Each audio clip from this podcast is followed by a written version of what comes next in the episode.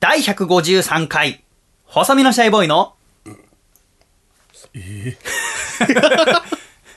ゲップ？お前最近ゲップよくするな。なあ、お前ちょっと胃の調子悪いんじゃねえか。悪いですね、多分。そうそう、本当に。第153回、細身のシャイボーイの、アコースティックレディオ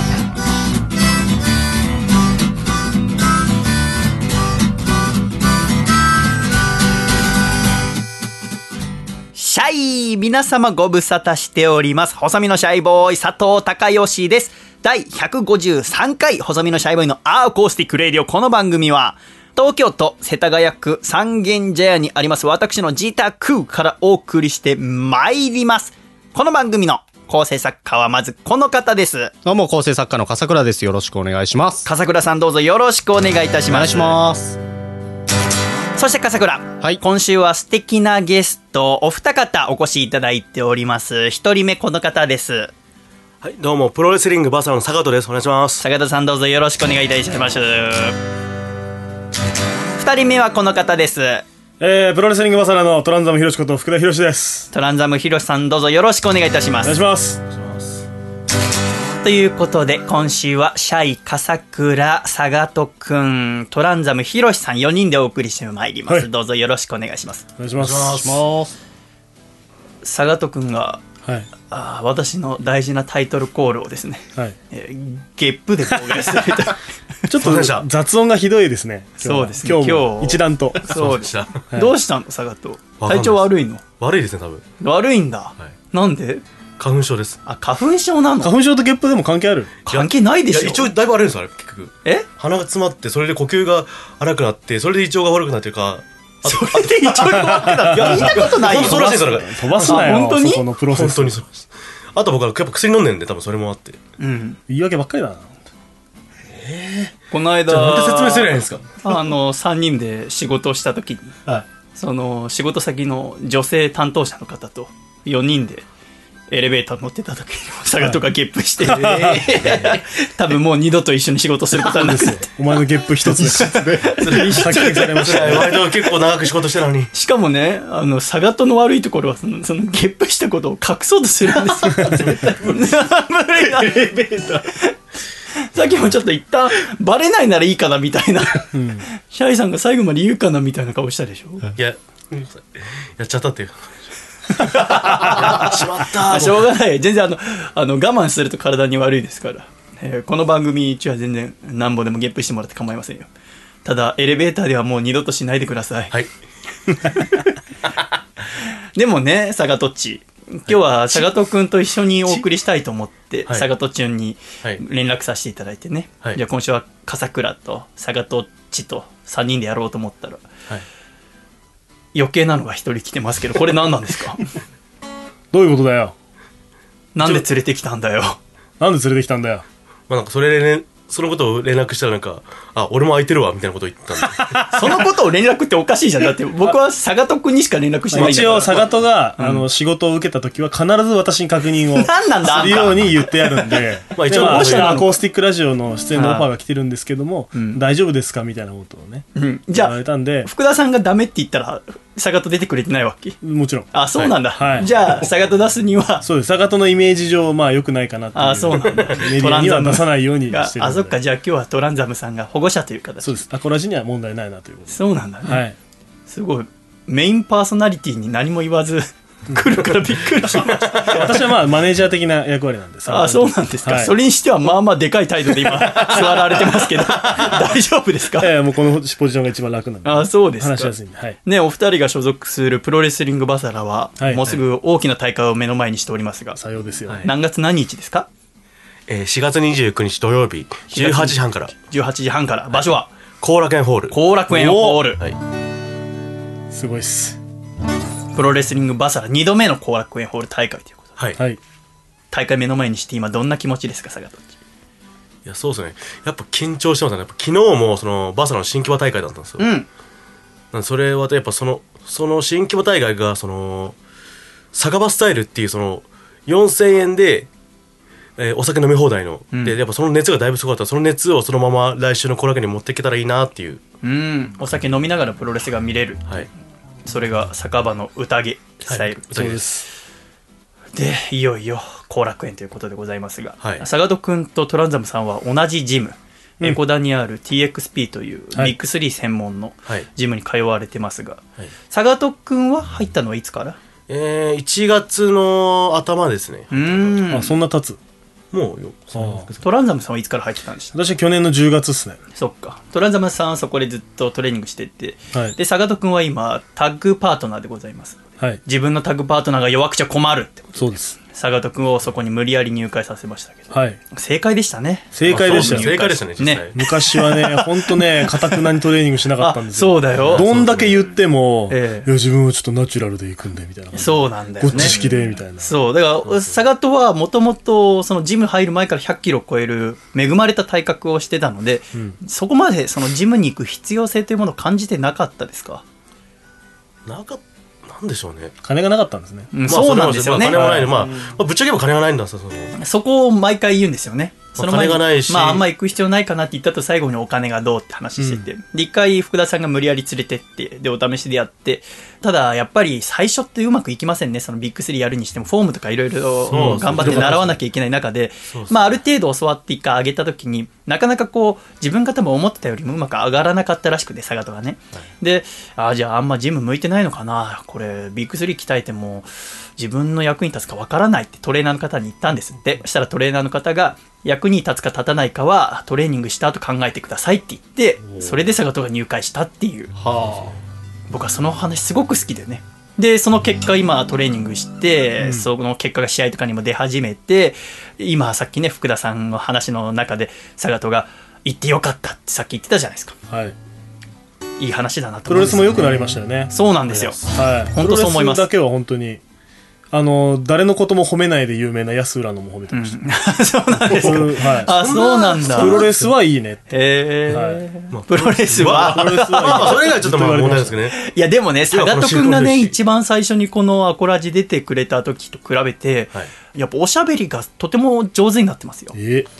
そうっすかね。あの、上手って何を思って上手っていうかは人によるかもしれないですけど、何よりも人前に出て話すことに対して尻込んでないっていう。うん。あ喋ってその例えば滑舌が悪いとかあ声が低すぎるとか見た目が怖いとかっていうので最初に勝手に壁を作ってしまうことがあるんですね。私もしゃくれてるってことであんま喋りたくなかったですけど。でもなんか喋ってみて聞いてくれる人がいるっていうだけでなんか喋ってて楽しくなってくるんですよね。で坂戸君がそれを感じてですね。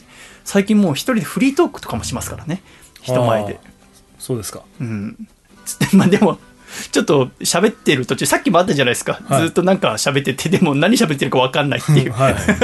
でもそれはいいのよ。はい。それはだから、ななんだっけさっきの会分話からない。ああさっきのあれですよねあのなんかああのそうだ。変あそう。変なやつしか頼まないってそいう。う佐賀とはあの食事 例えばレストランとか行った時に、ええ。その品物を頼むセンスがおかしいんですよ。うん。はい、例えば今日も5人いて、うん。4人がマグロ丼とうーんとそばのセットみたいのを頼んだんですけど、はい。佐賀とか頼んだのがしめ鯖の押し寿司みたい 炙りしめ鯖のな、はい。数量限定の。押し寿司？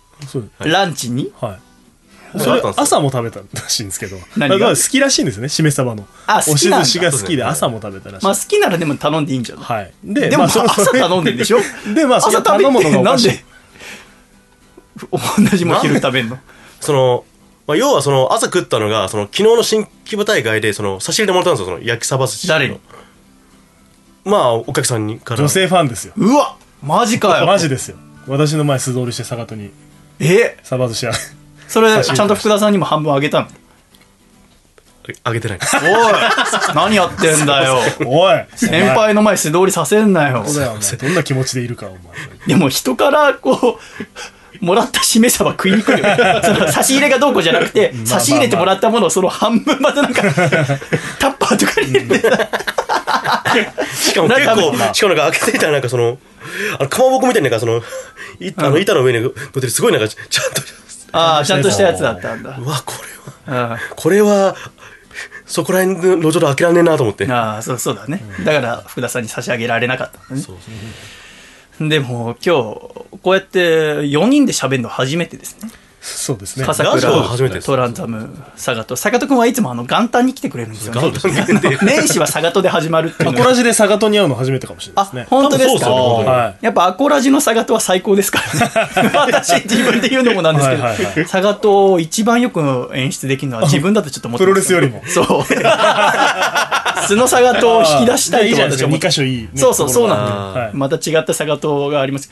久しぶりにトランザムさんが今日部屋入ってきて、笠倉見て、あれ？ちょっとデブったんじゃない？って話を。そうですね。なんか似てんすよね。なんだろうな。僕はバーバパパ的なものあのー、球速80キロも出ない大谷翔平って笠倉のことを思ってるんですよ。だから僕、あんなに大谷翔平君のこと好きなのに、いまいちこう乗り切れないのは、ちょっと笠倉の面影がいつもそう。ちょっと似てるんですよね。うん。いや、ほんと太りましたね。なんかこう、すごく、ポケモンでいうノーマルタイプみたいな顔してるじゃないですか。わかりますよね。うんわかります。なんかこう、癖のない。顎がとにかくない。そう、顎がないんですよ。そうですねだから、長いじゃないですかそう。で、横にいる俺が顎すごいでしょ。だからさ、んなんとも言えないんだよな。サガトの方が体重的には多分20キロぐらい重いと思うんですけど、うん。サガトはなんかやっぱりヒゲもあるから、そうですね顎はあるんですよね。そうだ、ひかサガトはちゃんと顎はね、ひげも生やしてるし。笠倉もう顎っていう概念がないんだよね。口なんだよ、もうすぐ。もう多分、口の中入れたらすぐ喉なんだよ、多分。うん直で降りてくる。噛まないんじゃないもう。何なの口がちっちゃいのかなで、これ気づいたと思うけど、笠倉全然喋んないでしょ。笠倉、ね、今年ぐらいからシフトチェンジしててね。なんか喋んない作家ってのに憧れてるらしいんですよ。へそうそう。だから一回あのー DDT プロレスの竹下幸之助君と、はい。アシスタントの楓ちゃんと、はい。で、竹下、笠倉の3人ではいはいはいお送りした時も、竹下がどんなに笠倉に話をしても、笠倉が答えてくんないからすごい困った。困らせるんじゃないそうなんです。何困らしてるの？何なの？その喋んない。いや、喋んないのがスタンダードかなって思ってたんですね。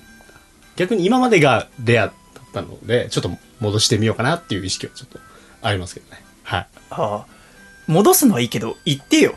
その確かに急に喋んないとさ急に喋んなかったですね。その竹下にも伝えられなかったりして。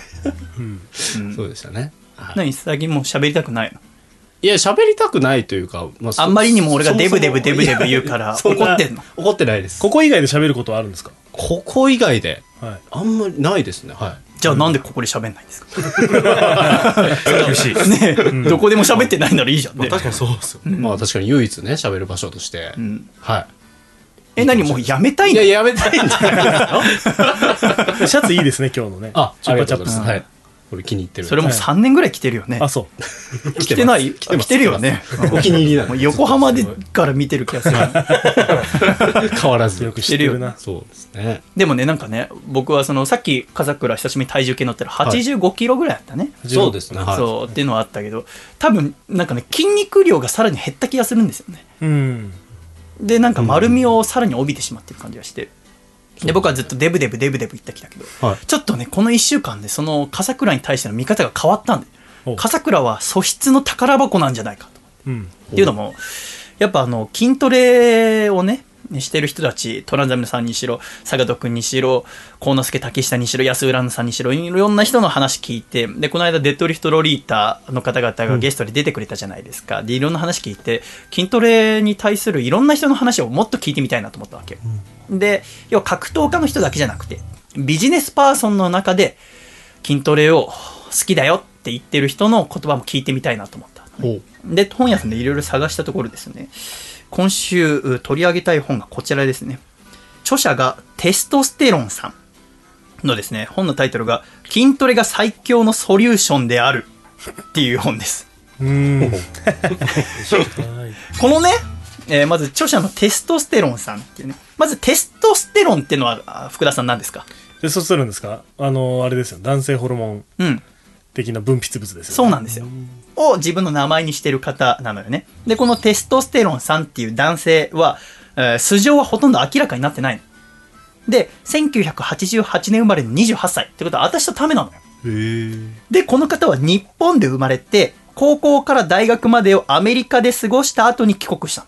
ほうほう。で、現在は、あ日本の企業の役員を務めつつとあるアジアの大都市で企業の社長として働いているんです。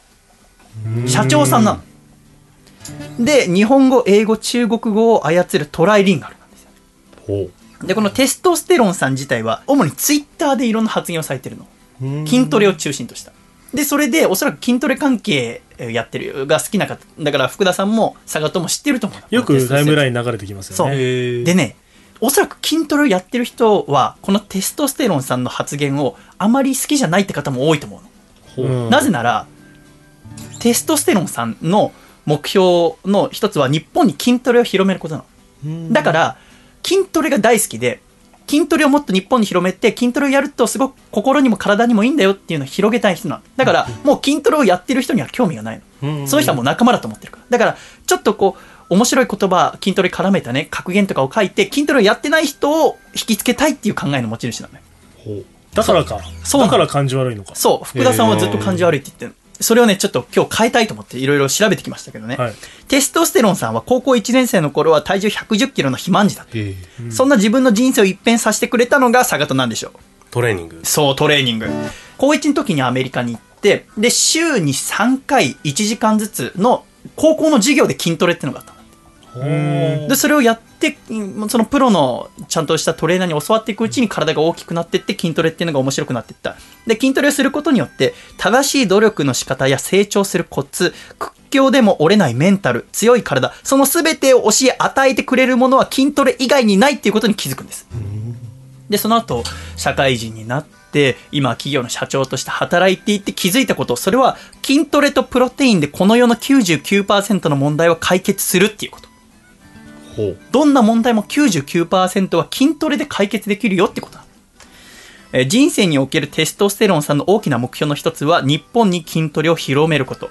筋トレの持つ効能っていうのは一言ではとても語れないと。ホルモンバランスの調整、テストステロン分泌による気分向上及びストレス解消効果、肉体改造に成功したことによって得られる自信と成功体験、体調の改善、アンチエイジング、トレーニングを通して学べる様々な教訓、教訓、例えばタイムマネジメント、要は何時から何時の間にトレーニングして何時から何時に寝るとかね、えプラン作成実行能力、ただひたすらやるだけじゃいけない。今日はこの日、今日は腕、今日は胸、今日は背中とかいろいろ決めて、それをずっとやっていく実行能力、で、モチベーション維持、えーいくら一時期かジムに通っても続けなければ意味がない。そのモチベーションを維持するにはどうしたらいいかとか、いろんなあートレーニングを通して学べる様々な教訓があるよって。だからテストステロンさんは人生において大切なことは全て筋トレから学びましたよと。えー体を鍛えるだけに筋トレをするのではなく、筋トレの効能を利用して人生をエンジョイしてほしいということで、テストステロンさんはツイッター、そしてこの筋トレが最強のソリューションであるって本を書かれたわけでございます。ほうで、テストステロンさんは本の中で言ってます。えー筋トレと食事制限の努力は絶対に裏切らない。正しいトレーニングを行い、適切な食事制限をすれば確実に理想の体に近づく。ね。これは人生も同じだと。仕事だって勉強だって語学だってそう。ストレスは全て筋トレで解消してポジティブなエナジーで生活を満たそうと言ってるんです。わかります。ね。非常に私も同意しますね、んその意見には。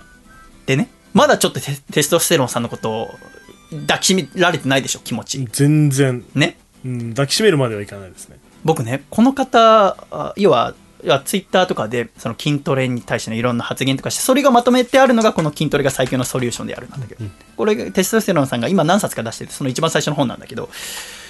すごいなと思ったのはね要は実体験から来てるわけ。自分が筋トレをしていてよかった。だからみんなに広めたいって考え。だからあツイッターとかだけ見るとあたかも自分が成功していることを自慢しているように感じるもしかしたら筋トレ好きの人もいるかもしれないわけ。で社長としてやってる。それだけじゃなくてねやっぱりうん言ったことをちゃんとやるって点ではこのテストステロンさんは他の専門家たちと力を合わせてでテストステロンさんが代表なんだけどダイエット専門ウェブサイトダイエットジーニアスってサイトを立ち上げてるのこのサイトは何かっていうと、最新のスポーツ栄養学とトレーニング理論に基づいた正しいダイエットの方法を完全無料、そして全ての人にお伝えするっていう画期的な取り組みなわけ。要はダイエットって、えーすごく間違ったやり方をしている方が多いと。で、いろんなプランも普通学ぶにはお金がかかると。それをお全部無料で行うということ。これまでセレブリティや富裕層向けに高額で提供されていた本格的なダイエットプランを無償で一般層に提供。筋肉量を保ちながらリバウンドしにくい健康的なダイエットを実現しますというのがこのダイエットジーニアスの掲げてる理念。だから、要は、日本に筋トレを広めることっていうのを自分の夢の目標の一つとして掲げていって、その一番最初の一歩目としてこのダイエット専門ウェブサイトダイエットジーニアスっていうものを立ち上げて、自分が筋トレで学んだこと、そしてそこで出会った人たちと一緒にもっと多くの人にハッピーになってほしい。ストレスは全て筋トレで解消して、だって99%の問題は筋トレとプロテインで解決できるんだから、で、ポジティブなエナジーで生活を満たしていけばもっと日本が平和になるんじゃないかっていう考えを持ってるのがこのテストステロンさん。僕はね、これ、なかなかできることじゃないなと思って。るすごいなと思ってるの。ということで今回この本ね、えここまで話してもダメ？あのね。まだいけすかないあのね、うん。い一点。一点。僕も本当にきトレーニングっていうのは全てをね改善させるもんだと思ってるんですよ、うんうん。だって筋細胞をね、うん。より大きくしようっていう人はか絶対にポジティブじゃないですか。うん。ね筋肉を大きくしようっていう人が鬱になるはずないんですよ、ん。だってより大きく成長しようとしてる、うんうん。その点についてはすごく共感するんですけども、うんその、あのーテストステロンさんうん、テストステロンさん。のビジュアルがわからない。そう。体が出てこない。体は結。局体至上主義なんですねトレーニーっていうのは、だから、まあ、体だったりその重さですよね、うん。扱う重量っていうものがあらわになったらもっとみんな心開けるかなってそうだね。そこはね、要は素性がさっきあきあまり明らかになってないって言ったんだけど、えー例えば今、どういうトレーニングをしてるかっていう画像、動画を一切載せてないんですね、うんテストステロンさん。で、今自分がどういう体かっていう写真も載せていない。えーで、何キロ何発上げたとかも特に書かないんですよね。うんそこにやっぱ本格的に方々はいろいろ思うところあるらしいんだけども、テストステロンさんはビジネスマンで社長なわけだけども、だから何発上げたってこともおそらくまあ個人ではちゃんとやってるんだよね。いろいろ。でもそこじゃないと。それを出すよりももっとたくさんの人に筋トレを広めたいってことで、やっぱね、福田さんみたいに熱心にやってる人にはちょっと思うところいろいろあるみたいなんでございますが、ただね、やっぱりね、その、このツイート集な本なわけだけども、一つ一つが面白いんですよね面。白いですよねツイートはねそうなんですよね。悔しいでしょうん悔しい悔しいこれ、あの、ツイートがあって、で、これはあの、何百ツイートもこの本にあるんだけども、一つ一つ詩のようになってて、タイトルがあって、そのツイートを紹介してるんだけどね。まずこちら一つ目。メンタルが弱ったら試すべき5つの行動。あれ？俺、私、麺が減らってる？って思ったら試すべき行動。丸1、8時間睡眠の確保。丸2、週3日の運動、かっこ筋トレが思考。丸3、朝起きたら太陽の光を10分は浴びる。丸4、3食しっかり食べる。丸5、誰でも良いので悩みを話す。かっこ僕はよくダンベルに話しかけているかっこ閉じ。効果はすべて科学的に証明されています。とかね。こういうなんかこう筋トレを元にしたツイートをね、いろいろ載せてあるんですよね。えー筋トレをすると漏れなく自信がつきます。自信がない人は筋トレをしてください。丸1、体がかっこよくなる。丸2、異性にモテる。丸3、テストステロンというホルモンが溢れて気分上々。丸4、上司も取引先もいざとなれば力ずくで葬れると思うと得られる謎の全能感。丸5、恋人に裏切られてもバーベルがいるという安心感。以上の理由から自信がつきます。っていうね。うん なんでこんなに坂戸と福田さんが怖い顔をして聞いてるのか。分かりませんけどそんなことないですよ。この本好きなんだよな、えー筋肉と100キロはぶれない。何かを失った時は自分の筋肉を確かめる。筋肉を一瞬で失うことはないと思うと安心する。何も信じられなくなった時はジムに行って100キロ持ち上げてみる。100キロはやっぱ100キロだなって落ち着く。筋肉と100キロはぶれないぶれないものがあると人間は強くなれる。筋トレは宗教なのだよ。やっぱ言葉にするとねっていうのはあるのかもしれないですね。筋肉っていうのは。宗教だけに。なるほどね、ああとこれ僕が好きなやつね、えー筋トレをしても残っている問題は悩む価値がある。筋トレをするとほとんどの悩み事が解消する逆に言うと筋トレをしても残っている悩み事は真の問題ということだうん俺はこの方法で悩む価値のある問題かどうかを見極めるさっきこれを実践して家に帰ってきたのだが、この問題は深刻なようだ。トイレが派手に詰まっている。筋トレすればなんとかなると思ったのにな。非常にわかりますよ僕はあの以前家族とあんまり仲が良くなかった時に今良くなったの？あの正月に実家帰ったんであ。だいぶお落ち着きましたけど。置いてかないでくれ、俺を。もうその問題は割と解決したんですけどあのよくスクワットに入る前に一瞬ふわって胸に母親の顔がよぎる時あったんですよね。これマジで。へえ。でもえーってこう打ち消してスクワットに臨むんですよ。あもでも終わったらまた戻ってくるんですよね。だからこれ真の悩みなんだなあああ、そうだそういうね。気持ちは非常にわかります。があるんだね。はいえダイエットするならあランニングよりも筋トレ。いらっしゃいませお客様。ダイエットをご希望ですね。丸1ランニング。運動時のみカロリー消費で30分走っておにぎり1.5個分のカロリー消費。丸2筋トレ。運動時以外24時間体制で代謝アップストレス解消やかっこいい美しい体作りに最適。の2つの選択肢があります。筋トレいつから始めますか？っていうね。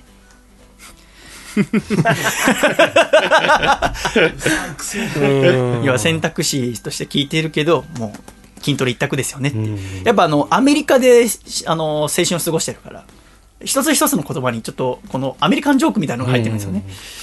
そこが好きなんですけどね、僕は。モテそうですよねでも。あ、持っててますよ。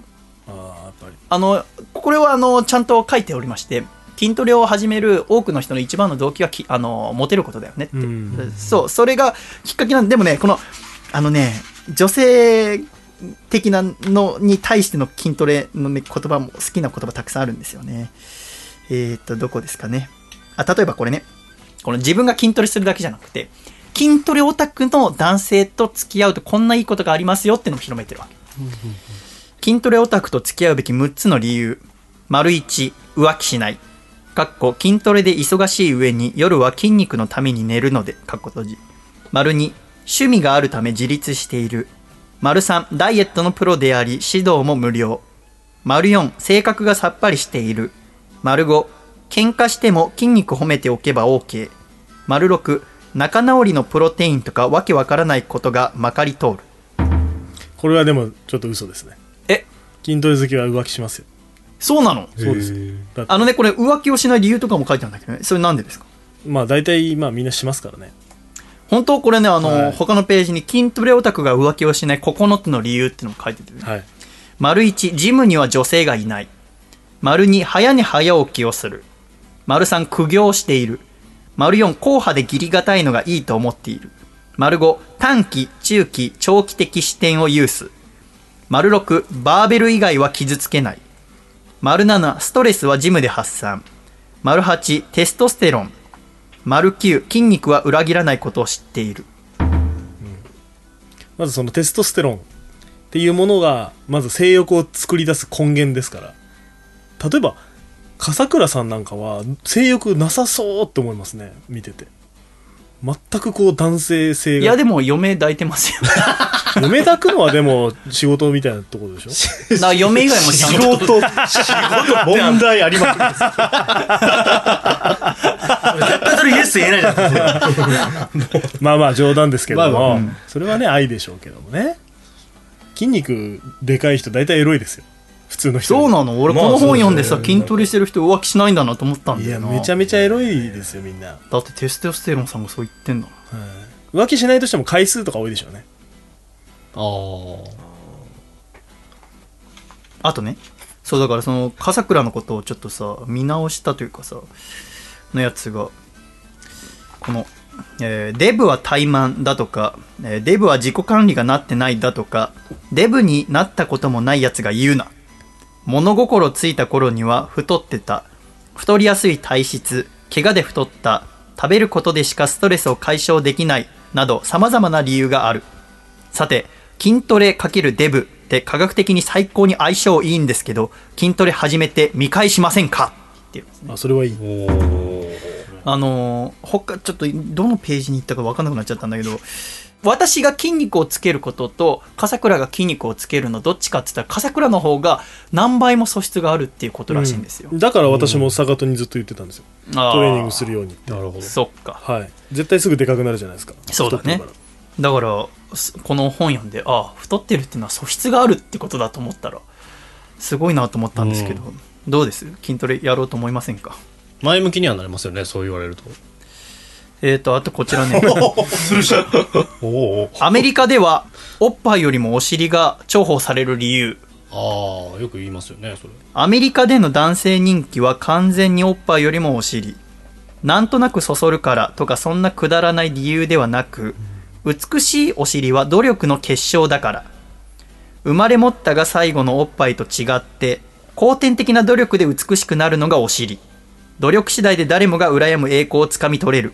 美しいお尻はまさにアメリカンドリーム。っておっしゃってます。はいはいはいよく言いますよね女性の方外人みたいなお尻になりたいってうん。無理じゃないかなって思いますけどでも、お尻は筋トレ次第でなんとかなる。そうなんですかね何嫌いなの？筋トレ嫌いみたいなお前さ、来んなよ、じゃあ。俺、こっちどんだけ頑張って読み込んでると思ってんだよ、俺。すごい今日。違う違う違う違う日本の女性もいるじゃないですか外帰れ、小平。人外人みたいなケツになりたいってねいますいます。なるかな？マジで。バカがよ。感じは。い？や、こっちがずっと準備してるものを、プラッと来たやつに潰されたくねえよ。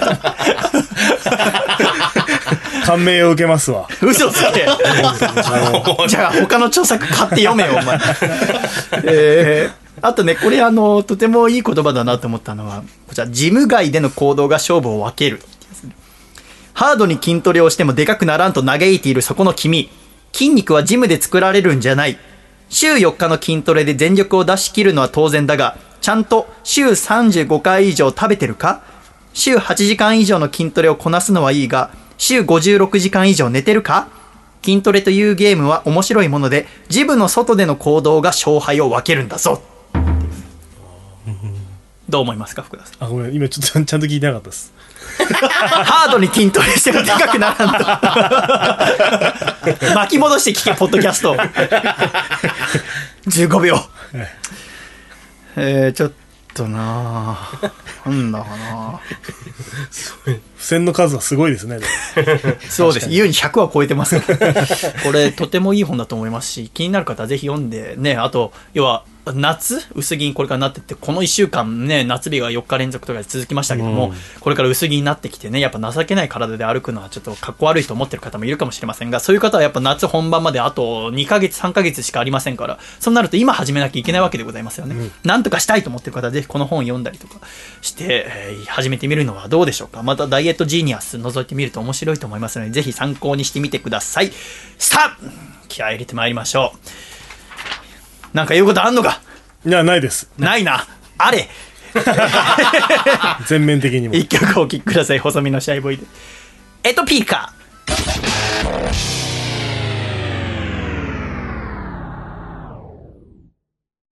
シャイダンスミュージック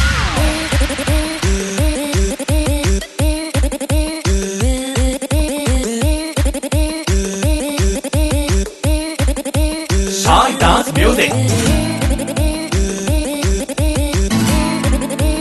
シャイダンスミュージック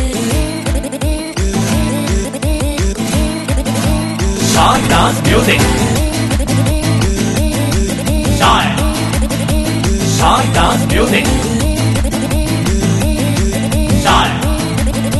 シャイ桜吹雪を振ってくれ。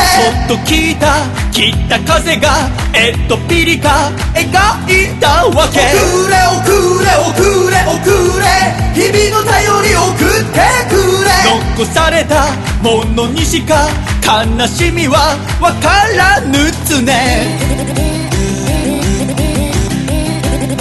シャイダンスミュージックシャイダンスミュージック夢夢夢夢昼間の夢よぎって胸。締め付抜けた残像がよどんでた悪さして。告れ告れ告れ告れ。ことのつまり告ってくれ。はためには笑ってた気がしてた騙したなぜ。春の陽気に誘われて夏の隙間に恋をした秋の夕日に囲まれて冬の間に間に夢を見た。時の流れに身を任せ目をつぶったら夜が来た。鳥の羽ばたき憧れて目を覚ましたら泣いていた。シャイダンスミュージックシャイダンスミュージックずれずれずねずね僕のことを叱ってくれ。喜びは別腹かえっとピリか歌ってくれ。そしてそしてそしてそしてどうかフルで笑ってくれ。坊やにはわからんさ踊るのは悲しさゆえ。春の陽気に誘われて夏の隙間に恋をした秋の夕日に囲まれて冬の間に間に今を見た。桜咲く意味考えて目を離したら散っていた。舞い落ちるその花びらに手を伸ばしたら君がいて。シャイダンスミュージックありがとうございました。細身のシャイボーイで、エトピリカでした。では、ジングル栃木県、ラジオネーム、山田三号さんからいただいた、細身のシャイボーイがお父さんと仲直りするホウホウ。お父さん、おはようサバイブって挨拶しながら、サバの味噌煮をぶつけてくるのはやめてよ。せーの。細身のシャイボーイのアコースティックレディオ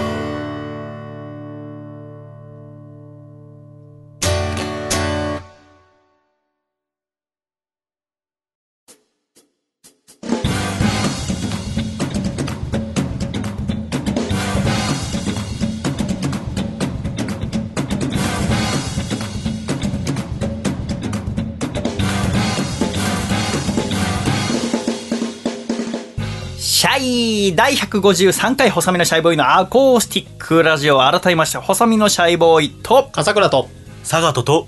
トランザムヒロシで お送りしてまいります。どうぞよろしくお願いします。さて坂戸っち？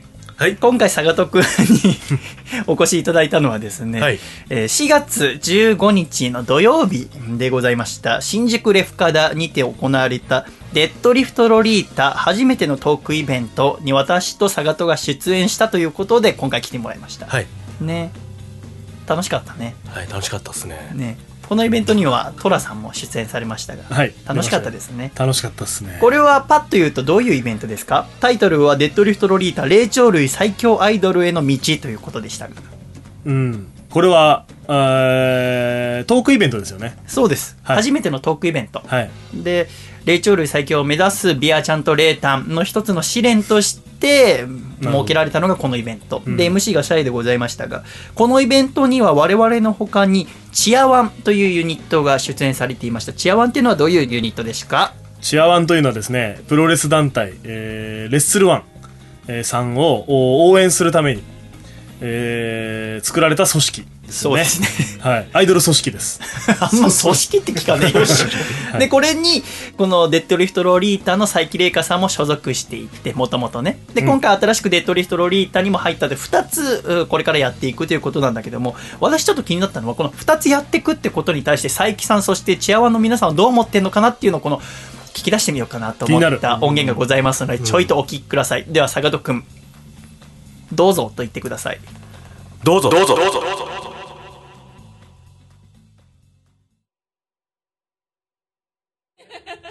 るなみたいな曲でね。これねちょっとね、はい。もしかしたらレイタン言いにくいことかもしれないんだけど、うん。今日やっぱトークショーだからね、はい。い、ろいろ教えてほしいことがありましてね、もし私がグループに所属していて、じゃあチアワンのシャイだとするじゃない？シャイシャイシャイですシャイ担当。はい。シャイ担当のシャイですでいつも踊ってるただその日にシャイはあービアちゃんと二人で、えーなぎしゃの、ね、なぎしゃのビアシャイガールっていうユニットをデビューする、うん。だからその日はシャイチアワンのライブには出れない、みんなシャイなしでも頑張ってね、うんどうせシャイなしじゃいいことをライブできないだろうけど。ひどなんでよ。なんでよ。やっぱあシャイはユニットの中で頑張ってたから一緒にチアワンのみんなと。ひどいひどい。だからシャイが抜けたらいつものチアワンよりはいいライブできないでしょうね。でも頑張ってねと思うんですシャイは。ただその4月5日のライブは先ほどおっしゃっていただいたように、とっても素敵なライブでお客様もものすごい盛り上がっていてよかったっていうのはレイタンから見るとどういう気持ちなの？確かに。でも複雑ですよね。私はそう思うんだけどレイタンはどうだった、いやそうですよ。あ複雑。それはねやっぱりこう、自分もいてのこうチアワン5人揃ってのチアワンじゃないですかもちろん一応ね、うん。そう。そう。だけどその日は4人でこうなんかすごいいいパフォーマンスができた、あじゃあ私の存在意義みたいなね。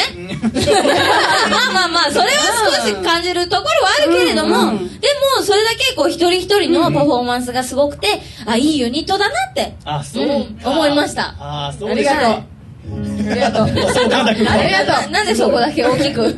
あの日で。多分ものすごくいい経験値を身につけてやっぱいいライブだって。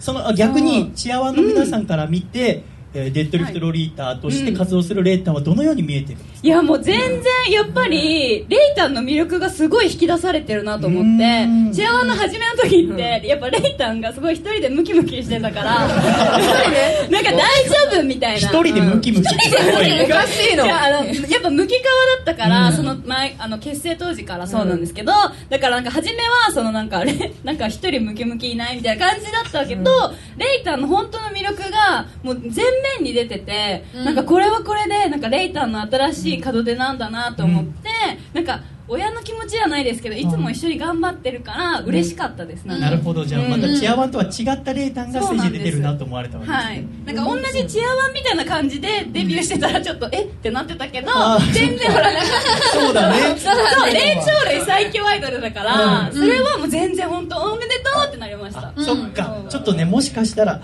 シャイがね、えーチアワンの今度はファンの立場になるけども シャイがチアワンのこと大好きってます、えーすごくみんなのこと大好き、えーはい。ミリヒカリ総監督でレイタンとは5人組でねみんなで仲良くやってる、はい。ただ今回レイタンがユニットデビューした、うんうん。ってなるとファンからするともしかしたらチアワン抜けちゃうことあるんじゃないかなって思う、まあファンの方もいるんじゃないかなってもしかしたら思うのよ、ね、私もちょっと思った。私もちょっとえー、なんでよねんなみたいな。んでよ。そうその点においてはレイタンはどう思ってるの？いやいやいや それはもう。両方両方ですよ。そうだよね、はい。どっちもやりたいんだ、ね、そうだよ。そう。だから4月そう。いうことに関して、はい。お互い話し合ったりはしてるんですか？してない。ねやめんのって聞いたらやめないよってやめないよなんでやめないじゃんそうなんか私的にはそのなんかこっちをデッドリフトロリータをやるからチアワンをやるってあチアワンをやめるっていう考えがなかったからこそ話さなかった。うん。なんか当たり前だった。私は。両方やるのが。嬉しい、うん。でもちょっと怖くて聞けなかったもん。えあ本当？ごめんなんではちょっと怖かった。聞いてさやめるって言われたらさ悲しいからありがとうございました。お聞きいただきました。やっぱりお互いいろんなこと思ってたんですいろいろあね。りますね。ねサガトとトランザムさんはお互いいろいろ思ってることとかあるんですか？なかなか本人の前にしたら言えないこととか。言えないことですか？そんなことないもう全部言私はってるんですか？私は大体言ってますけどね。うん。佐賀とはなんかいろいろあるんじゃないですか？そっか。さっきもあの私ちょっと寝るわって言って少し目閉じたんですよ。ええ。はいでパッてあのふって開いたら坂戸がこっち向けて自撮りしてたんですよ。いうこと？こいつ寝顔撮ろうとして。るすいません撮りました。多分バカにしてんですよね。あ違うバカにしてんだよ。バカにしてないですよ。すげえバカにしてんだと思うよ、多分。多分バカにはしてないはずなんですよ。なんとなく薄々気づいてましたけど私は大体思ったことは全部言ってるんで。ねわかんない。その写真ね帰ってプリントアウトして部屋に飾ってるかもしれないね。あなるほどトラさん可愛いっつって。それはそれで馬鹿にしてる。それバカにしてるそれ逆にそれ怖くないですかそれ。あのこの「デッドリフトロリータの」はい。えー初めてのミュージックビデオ「シックスパックツインズ」の中にはサガト選手が出演されてるんですね。はい。ということもあってこのおイベントの中でもミュージックビデオの上映会があってビデオの裏話とかもしてましたけどちょっとねその途中でちょいとしたハプニングが起きました、その音声をお聞きください。どうぞ。どうぞ。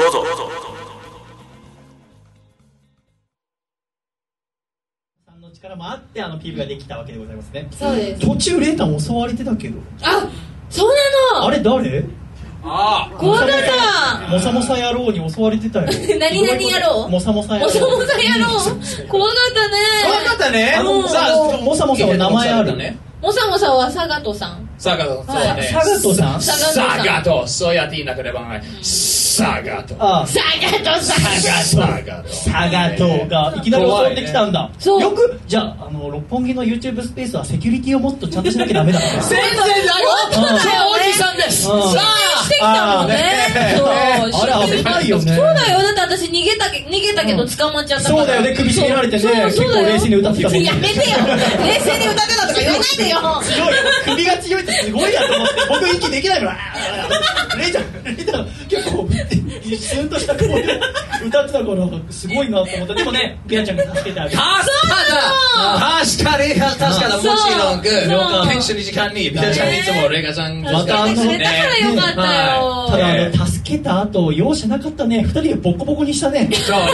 あれは一人で。殴って蹴ってね投げて。そうね、うん。ね、二人で強いですね。ん。ねえね。え、うん。あとは二人の敵全然できないもんね。全然もうサガートは全然二人に力合わせれば全然大丈夫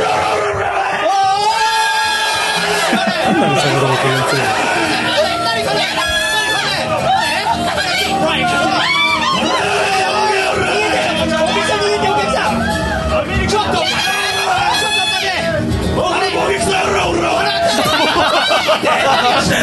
お前ちょっと違うよね。ちょっと違う。俺思ってたけど。ボケクソ野郎って何 and gentlemen, boys and girls, my name is Tranzam Hiroshi. From United States of America. 今のこれあっちの人かけてる Let me be Make a sight この野郎。てめえこの間うちの佐賀とよくもやってくれたな。おい、うちの佐賀とおい、佐賀と泣いちゃったじゃねえかよ、この野郎。わいそうだろうが。あなたはサガトの何なんですか？私は佐賀との上司です。上司？いたの？上司が現れた。佐賀との借りを返しに来たよ、この野郎。いいか？おい、デッドリフトロリータお前らな、今日はな、この場でお前らをボコボコにして俺たちの方がデッドリフトロリータとしてふさわしいってことを。No, you! お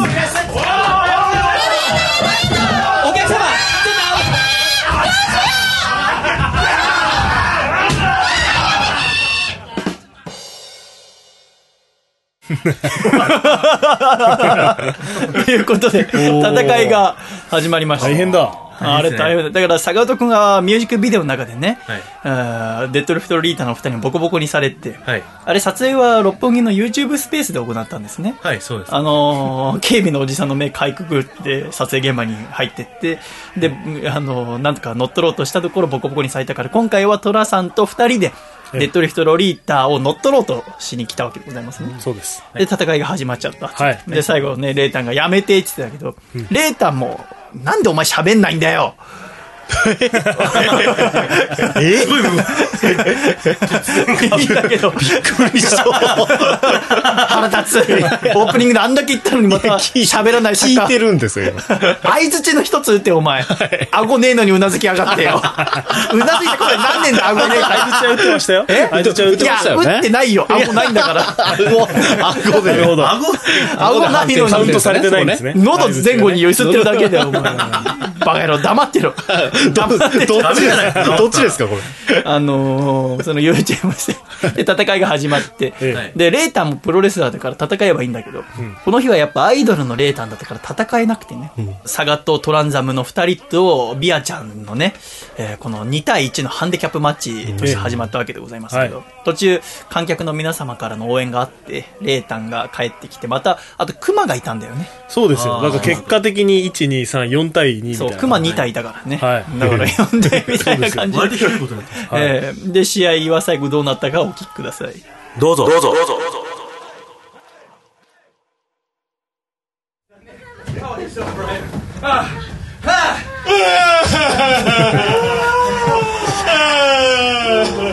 こんな感じなんだな。痛いよ。お俺たちはただ二人と友達になりたかっただけなんだ友達になりたかった俺たち不器用だからさ本当は中学の時から憧れてたんだよ面白いね。1ヶ月前で来たばっかり。おお前今年30だ。これ俺も使おうと思って。友達になりたかったさあ友達作るの技ちょっと変です。日本語面白いよ。ね。作る方法違うをわ。ざってもういいよ友達。何でもいい。友達？友達。ビアちゃん優しい。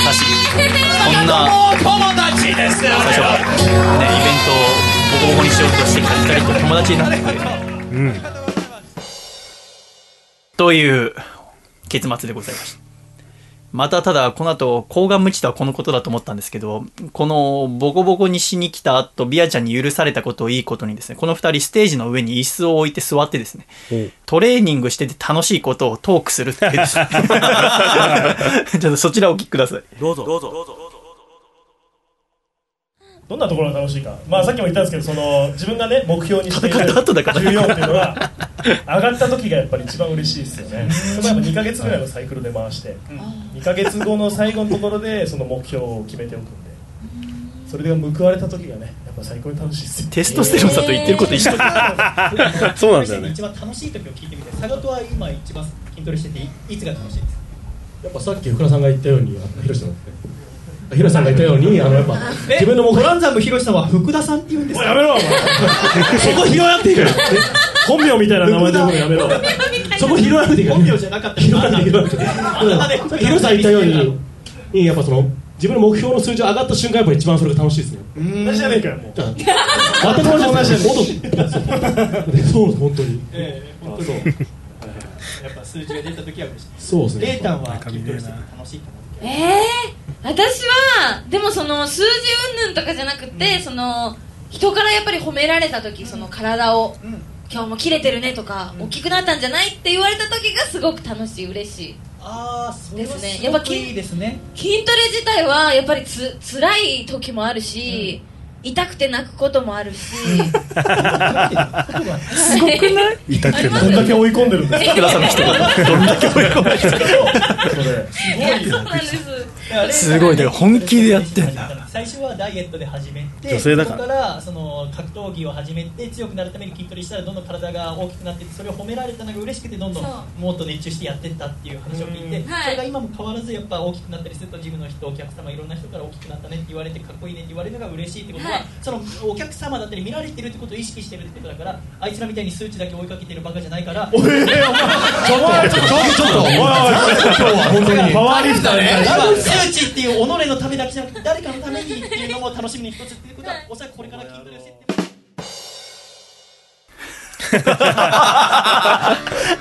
最後結構の爆弾発言が。数値を追いかけてるだけのバカ。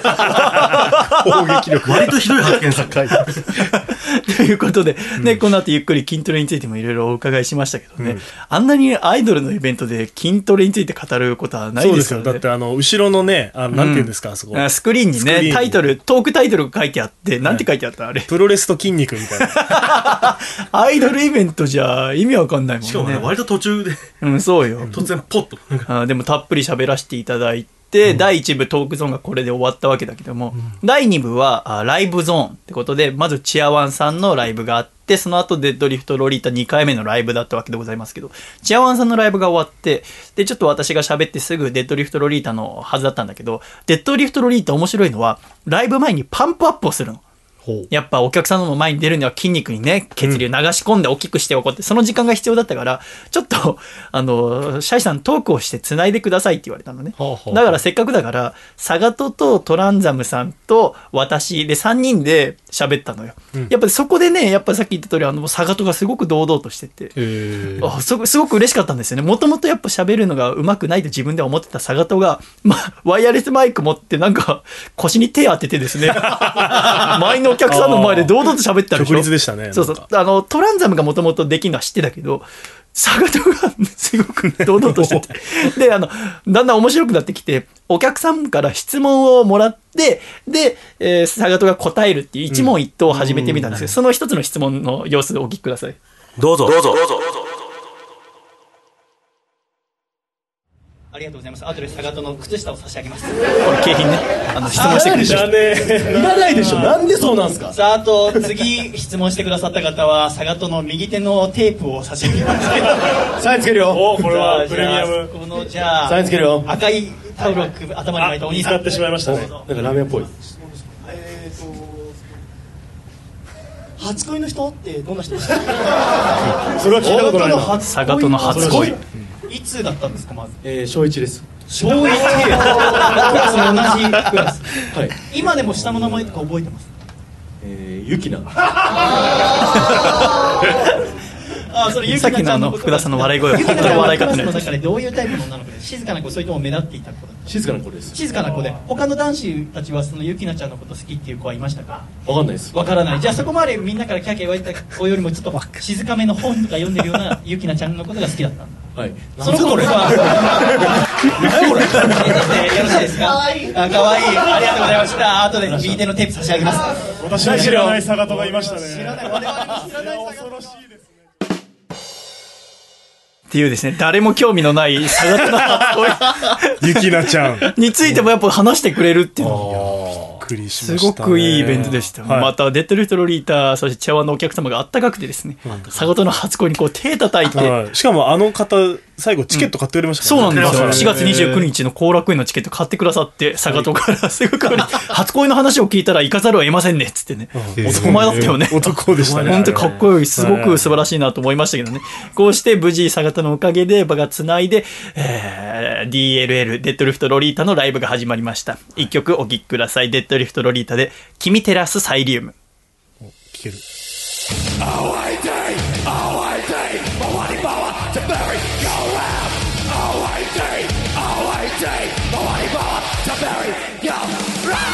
結構この歌好きだこの歌いいよね。すごくいい。この曲よくわかんないですこれさ、この曲はそのライブの一番最後にやったんだけど、全力で動いた後にこの曲も激しいのよ。またね、この曲の構成が面白いよね。最初、ビアちゃんがデスボイスでずっと歌っててその後アイドル的なメロディーが来るんだ歌詞も変なここの PPP はすごく最近のアイドルの曲っぽい、その、なんか、いわゆる、何回も聴きたくなるスルメっていうんですか。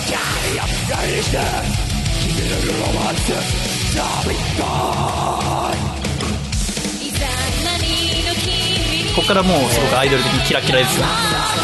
緩急がいいですよ。でも、ビアちゃんは、捧げよわ いいですよね。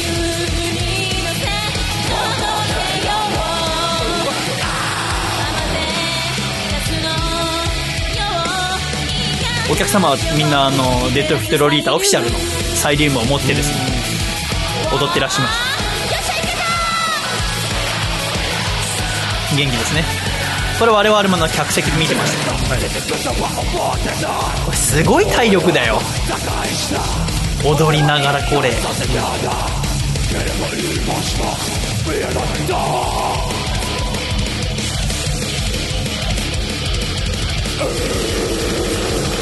ういう声ってすごい体力使うらしいです。いやすごいよねまあ坂田普段からこんな声だけど。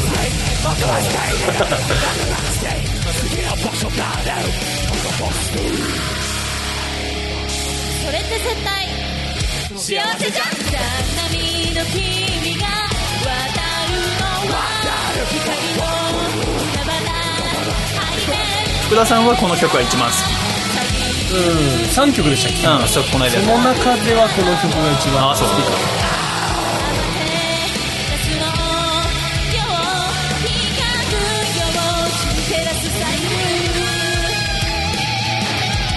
これ2回目のライブですからね。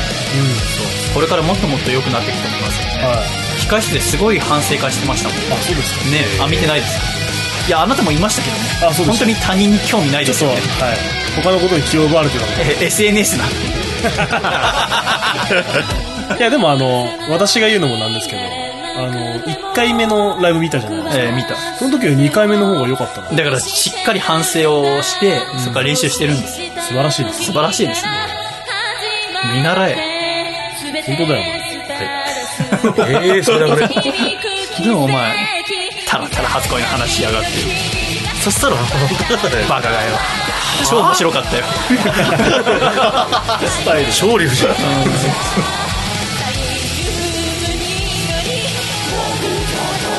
ゃん名字なんていうの？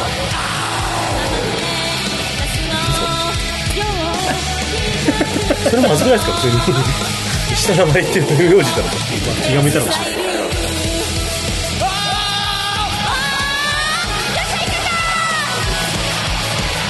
それ入ってる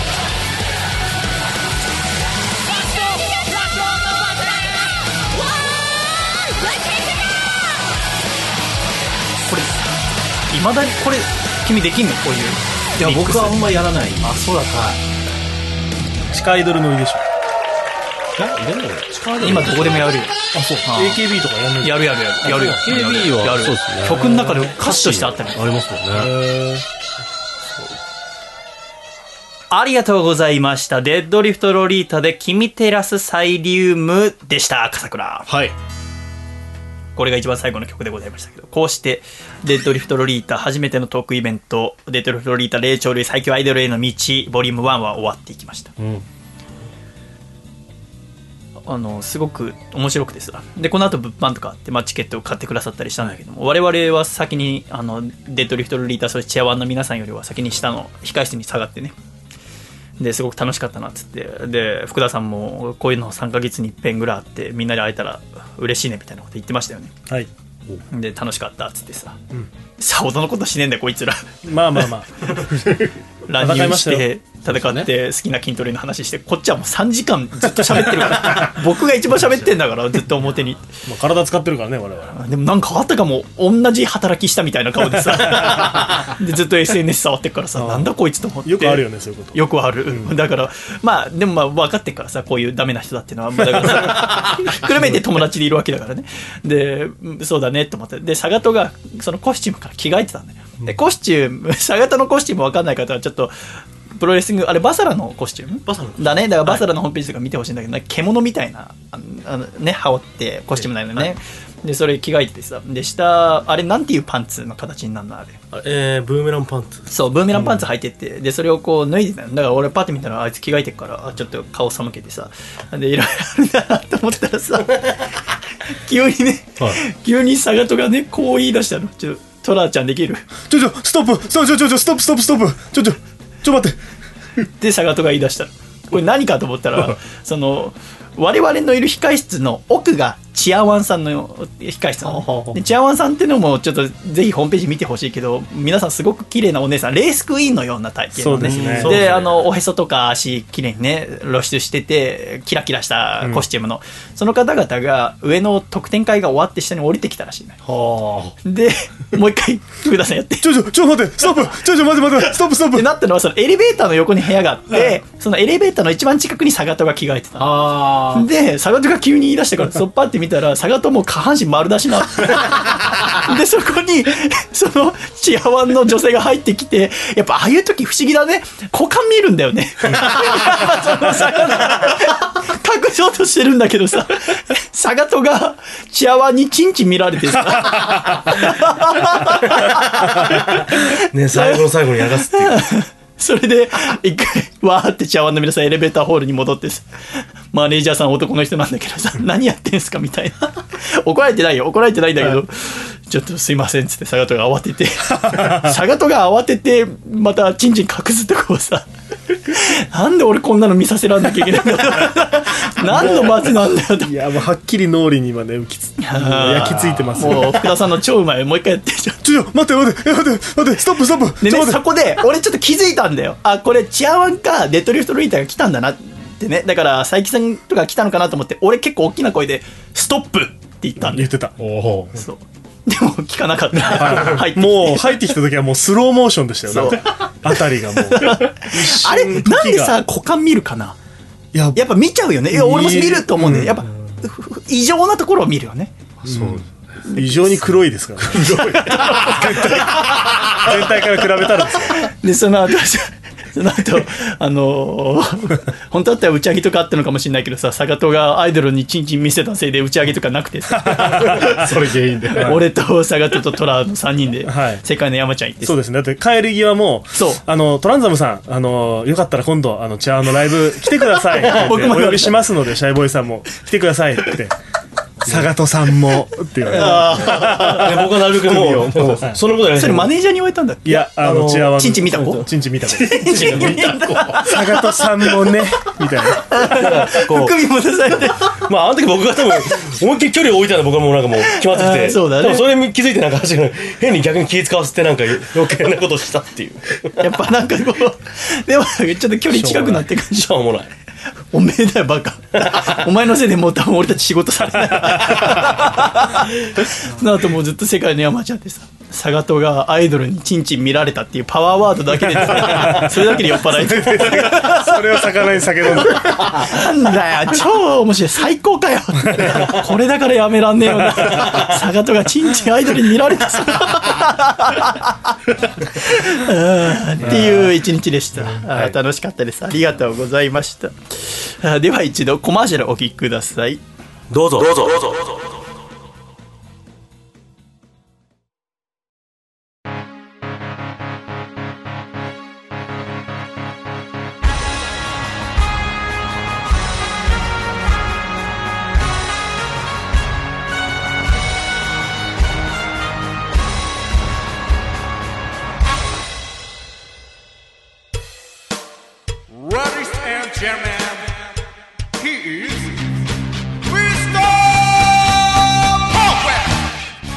Pogwell! 来たる4月29日土曜日プロレスリングバサラ2度目の後楽園ホール大会が行われますプロレスを見たことがないよという人こそぜひこの機会に会場で熱を体感してくださいトランザムヒロシがサガトが強き男たちがあなたのお越しをお待ちしておりますバサってバサってバサりまくるバサラ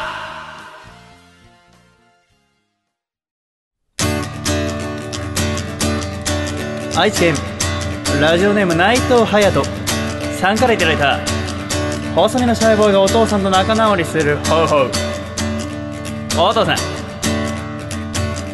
この桜が散っても俺たちの心には咲き続ける。ってドヤ顔しているけどそれ増加だよ。せーの。細身のシャイボーイのアコースティックレディオ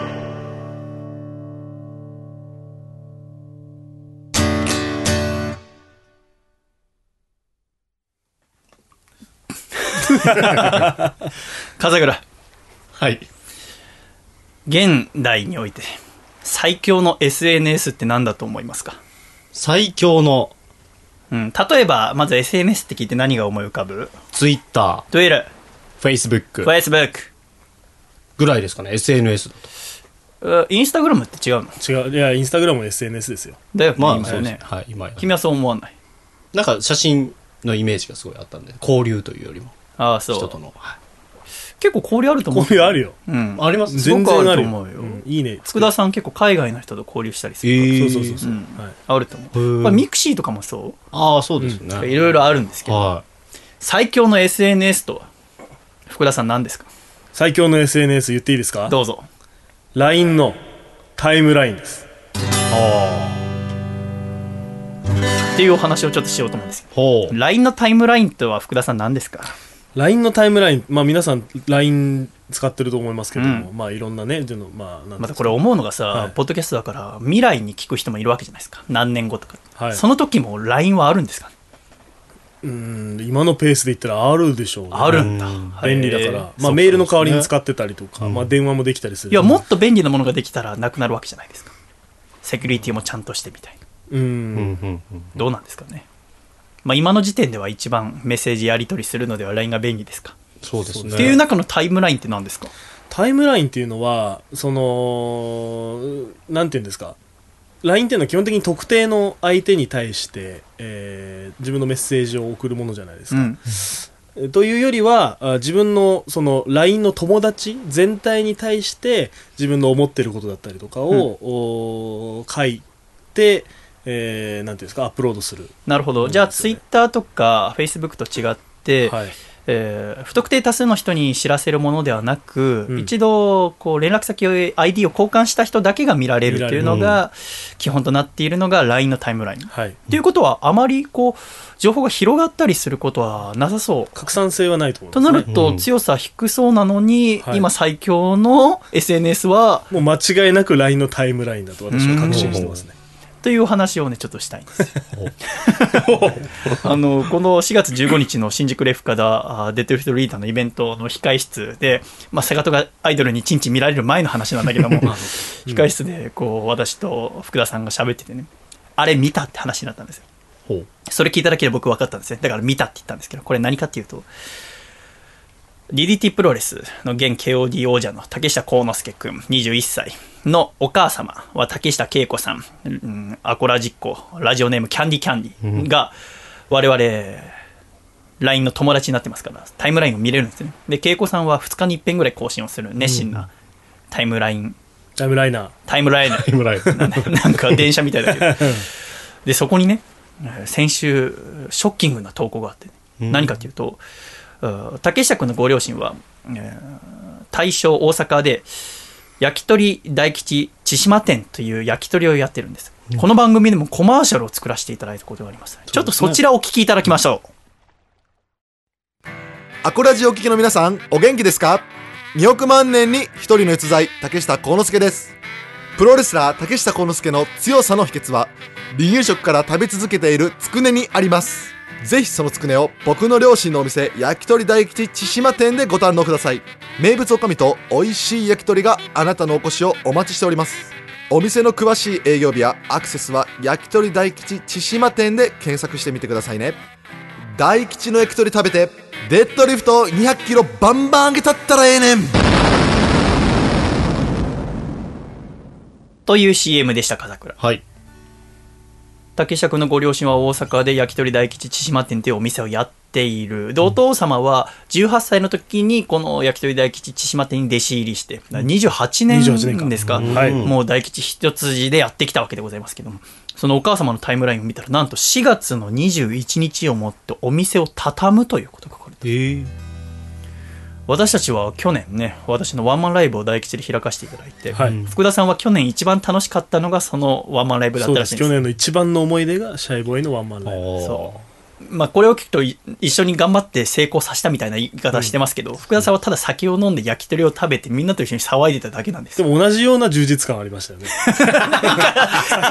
すごい堂々としてます。一電車乗って得意なんでそれ。そう。福田さんの得意技ね。人の頑張りを自分のものにする。一番いい。それ一番で僕もそうしたいと思ってるけど、えー取られた方からすると殴りたくなるけど でも僕もすごく楽しかったから、で今回その大吉が21日で畳むということを知ってすごくショックで、だからさっき福田さんとあれ見たって言って見たっていうぐらいの出来事だったわけでございますけども、この話をしたのは4月15日で。で思ったのよね。21日で閉まっちゃうってことはもう夏ライブできないわけじゃないですか。でもすごくお世話になったし私と福田はまあ福田はちょっと関係改善したって言ってたけど私はやっぱ家族といまだにね溝があっちゃってこのラジオやってるせいでね。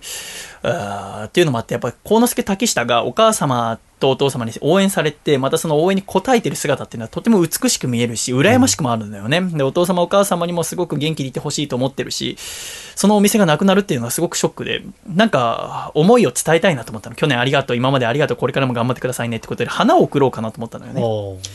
ただなんかこう花だけ送るのもかっこつけすぎかなと思って。でそこで福田さんと相談したのはあさっての月曜日、うん花届けに行きませんかって話をしたんですよで福田さんはちょっと忙しくて仕事があったからその17日の朝の、うんバス昼のバスに乗って、えー大阪に行ってでその日に夜大吉にお花持って行ってですよ。でたくさんご飯最後の大吉食べて夜夜行で帰ってこようって。もう弾丸ですよね、大阪滞在予定時間は5時間ほどですけど、で行きますかって話をねしたら福田さんがぜひ行こうってことだった行ってきたんです。4月の17日ですよ、ね月曜日朝7時に大崎駅 JR で待ち合わせをしてそこからバスに乗りですよ、約8時間かけて大阪に行きましたね、バスの中はとても快適でですね、うん。2人でなんやさまた佐賀とがアイドルにちんちん見られた話したりとかですね。あとは、まあ、信長の野望やったりとかですね、あとは2人で映画見たりとかしたらあっという間について、ただその日は春の嵐が吹いていた日で、すごく途中からあー静岡越えたぐらいから強い雨が降ってきて大阪着いてもザーザー降りだったんですよね。でもやっぱこっちはお祝いしに来たっていうウキウキ気分だったからこんな雨なんでもないよと思って。ただ、まあ、あっちに着いたのが15時半ぐらいでしたね福田さんね。だからお店の開店が17時でございますから1時間半ぐらいある。じゃあ何しようって考えた時にちょうど私家康の話を先週先々週アコラジでしてましたのでじゃあ大阪城を見に行こうと。今の大阪城は徳川が建てたものだからね。だから見に行こうと思って行く途中でさっき言った通り福田さんっていうのはどこでもすぐ SNS を見る人、僕と2人でいたり誰かと一緒にいてもそこは構わず SNS を見るって 人間としてクズだから何も気にせずにまたその LINE のタイムラインを見て福田さんが大阪の駅の中で「あっ!」って言ったんです 大きな声「なんすか?」っつって聞いたらそのキャンディーキャンディーのタイムラインが更新されてて、その1個前はその21日で閉店しますで、その私たちが大阪着いた4月17日の16時ぐらいかな、にね、更新されたのはどんな内容でしたか？えーっとですね、あのーこれは、ちょっと僕も少し嫌な予感というか、その、お休みなんじゃないかなと思って。ああ、一応定休日は日曜日って書いてあるけども何かあって休みになるんじゃないかと。例えば、あのー、たけちゃんの弟の、うん吉之助のサッカーの試合とかあると休むんですよ。うんだから一応ちょっと確認しようかなと思って、ちらって見たら、営業を、あの、続けさせていただくことになりましたと。これからもよろしくお願いします。それを見た福田が大阪駅で、いや、そりゃそんな声出ますよ。こ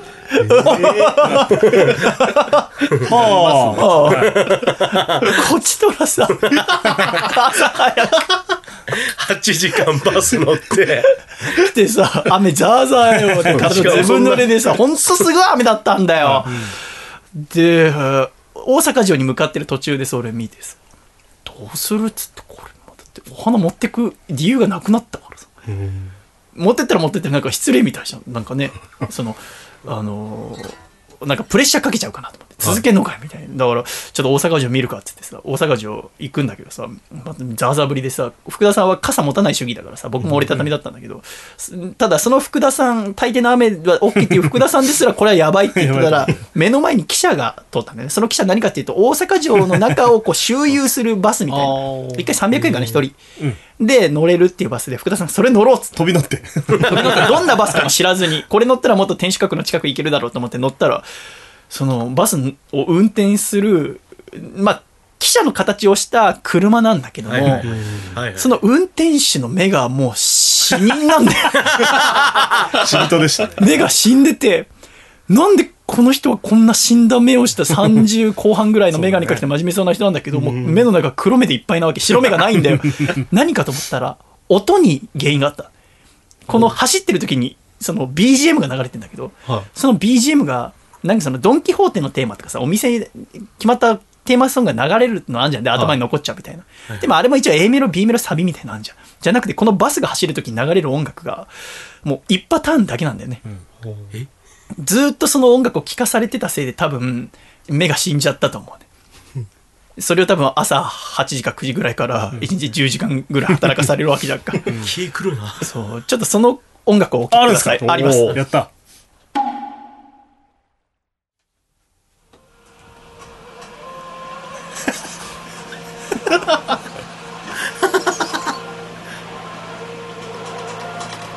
あ来た。わ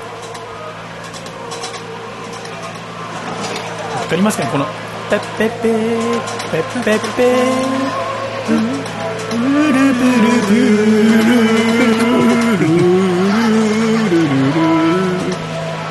あと我々の他に乗ってるのは全部中国人の方で。ですね。中国人。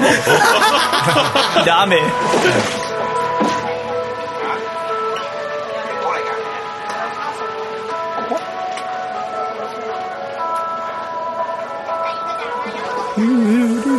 曲なんですけどね。せーの。トゥットゥットゥートゥットゥットゥまあこれに揺られてですね。これがねものすごい音量なんですよね、すげえね音量でかそう生半可じゃないこれがねもうすごいのはこの後降りてさ大阪城の中を歩くわけですけど歩いてる途中でこれが遠くから聞こえると殺されると思うんですよ。トゥットゥットゥーって、はあ、あいつが近づいてきたんだ。でそれトラウマじゃなくてトラウマになりながら、で、しかも結構長いこと乗らされて、思ったよりも、まあ20分ぐらい乗るんだけど、長いっての遠回りをして、いや、観光用のバスだったんだよね。乗らない方が全然近くな、観光用なんだけど雨でビニールかかってるから外何も見えないで、降りる、途中何個か駅があって、降りようとすると、その係の、その、運転手のおじさんがまた死んだ目で、一回俺たち降りようとしたんで、そうそうそうしたらなんか怒られたんだよね。ここで降りるとすごい時間かかるよ、みたいな。降りるんですか？そう。えみたいなでも、最後の終着点まで行って確認したら、そこで降りた方が良かったって。そうそうなんだよで、結果その、大阪城の天守閣登るのは16時半で閉まっちゃうんだけど、我々についての16時32分ですから、で、福田さんが一応ちょっといけるかなと思ったら、係のおじさんにダメダメダメって言われて、冷たく言われてダメ遅いから。っ てそうそう言われて。でじゃあどうするっつってじゃあもう大吉行くかっつってさ。大吉行くんだけどもうどうもう最初悩んだんだけど、まあ、ここまで来たらね行くしかないってことでびしょびしょになりながら途中ちょっと靴下買ったりとかタオル買ったりしながら、あー大正駅に着いて。で大正駅からはもう土砂降りなんですよねそこも。雨降ってて。でまあ駅から歩いて15分ぐらいですから私はサクサクサクサク歩いてって、で福田さん歩くの遅いから早く来いっつって。早いのなんでで途中花屋さん見つけて。で 花屋花屋覚えてます？花屋覚えてます花屋。僕がやっぱレーシックしてるから目いいから。道路の反対側にあるすごく小さな花屋見つけてあそこ行きましょうっつって、でそこ入ってったらさまあ花屋のおばあさん6070歳ぐらいかな。そうですね。おばあちゃん。おばあちゃんがてて、そこで花束買って、うん。で大吉すぐ近くだったからね。大吉ついてさあ問題です。でパッとそこ前通ってかかったらそのおかみの恵子さん見えなかった。大将が一人でカウンターに立って焼き鳥焼いて、ってことはお店に今いるのはねマスターだけ、さあ入ったらマスターどういう反応しますかね？笠倉。え？佐賀友いよいよ入りますよ。僕ら花束持ってますからね。そう、大きな、巨大な、あの、恵子さん元気な方だから、あの、ひまわりが似合うと思って、ひまわりが惜しかったね。花束持ってますから。さあ、どんな風になるでしょう、笠倉。花持ってきてるんで、おどおどする。うん、佐賀と。なん何かと何かと勘違いさせられしてた。勘違い？なんかお店間違えてますよみたいな反応させられた。え、じゃあ、僕と福田に気づいてないってこと？あ、そう。じゃあちょっと正解を聞いてみましょう、どうぞ。ああるんだ。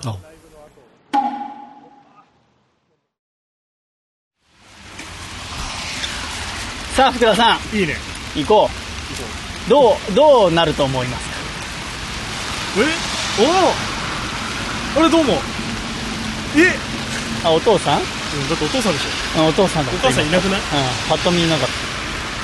行ってみようか、じゃあ。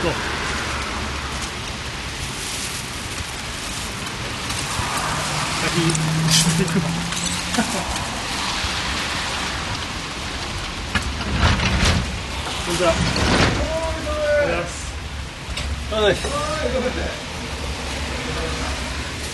申し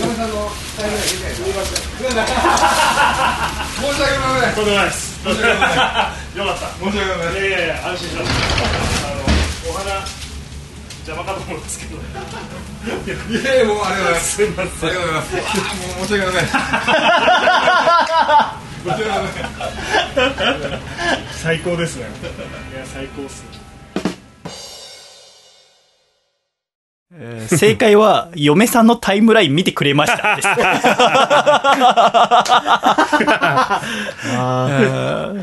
正解は、嫁さんのタイムライン見てくれました。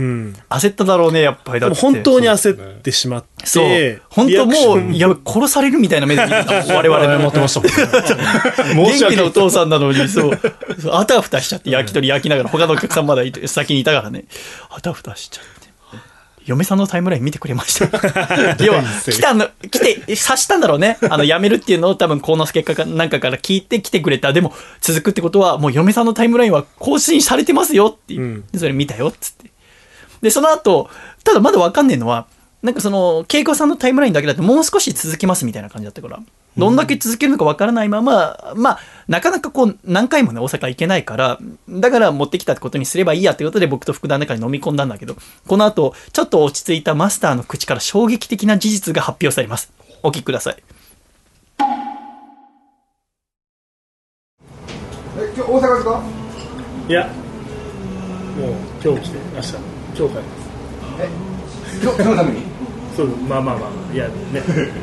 どうですか？そうですよ。このために来ました。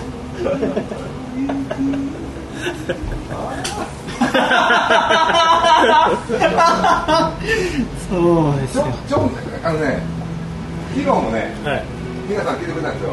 は今日はね誰誰来てたんですかいやあのいや皆さんあの心お客さんね。あサイバー行かれて。ちょっと今日はあの朝ここのチェーン店なんで、本部に行ってきてあ話もかしてて えなななんですか？話をその本部の話を。あはい、もうもうちょっとやらせて。いろいろあるんですね。い。つ頃まで続けられるんですか？いやまあ永遠に。あ本当？永遠？この世に永遠があっただなんて。あったなんていやー面白い面白いねとんでもないいやほっとしました本当に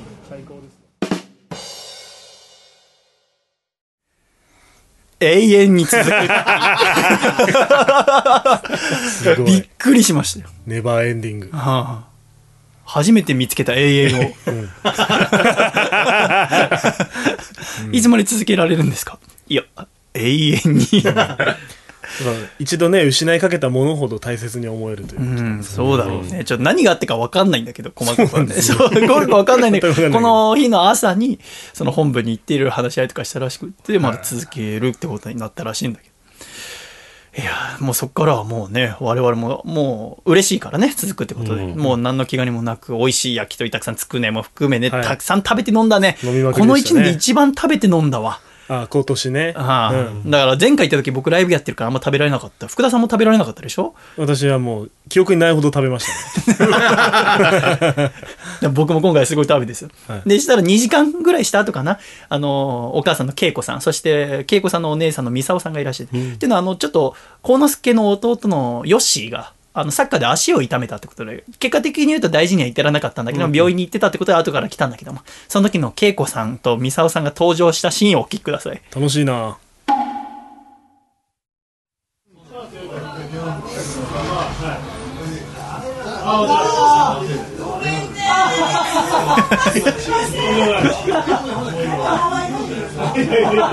今わかる。福田さんの格好見てハワイ帰りですか？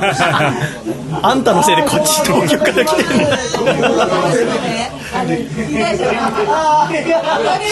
そうこのお姉さんのミサオさんも終わると思って手伝いに来た。だから被害者。私も被害者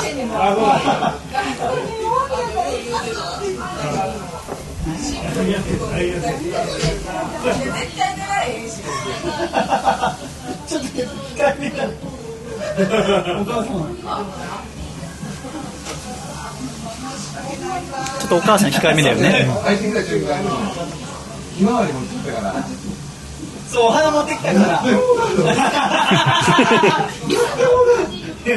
お父さんちょっと調子取り戻してきてる。よ2時間経ってる。のタイムライン見てくださいそうすぐ第一声が嫁さんのタイムライン見てくれましたそんな第一声ないのということで恵子さんミサオさんも合流して楽しく飲み始めたってことでございます、この日は本当楽しかったね。楽しかったですね。もう幸せだっての美味しい料理食べながらね、こうやってみんなでおしゃべりするってなんで終わるんじゃなくて続けられるってことだったから。最高じゃないですか。あ本当し一番良かったんだよ、でもなんでしょうねこの胸に残るしこりはね。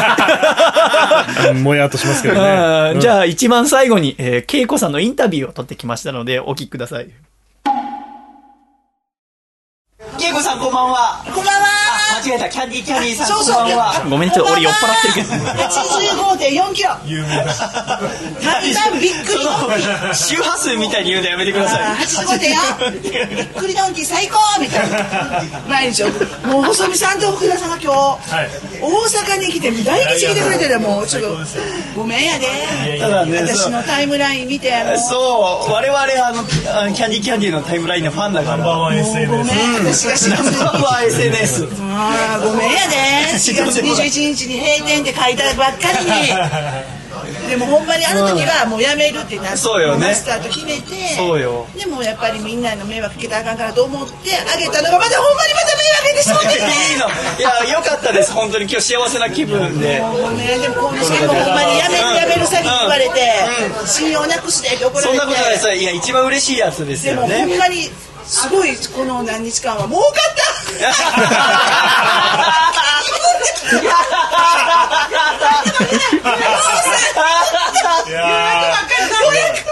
この先も予約が入ってるんやけど一応まああとタイムラインに、よね。まあ、その予約はキャンセルしても構わないですよあと書かせてもらったんですけどね。あだってもうそうや、ね、21時やめへんようになっていやでもやっぱ嬉しいから来るよね。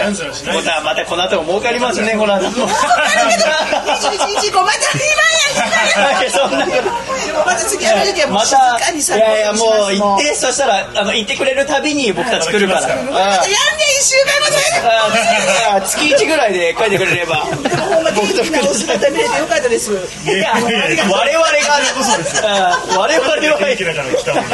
もう嬉しいこの花束も。そうよ。なんか女心くすぐるひまわり。キャンディーキャンディーイコールひまわり。みた。いなそうそうそう。明るいねそうまたぜひあのご来れるので夏また来させていただきますライブ来週練習しときます。何をですか？ね。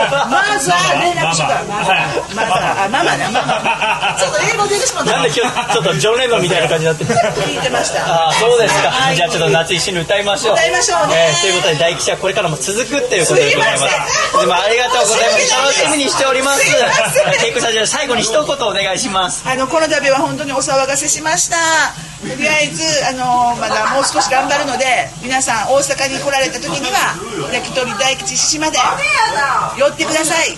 デッドリフトバンバン上げてるでいやーじゃあ全然反省してない。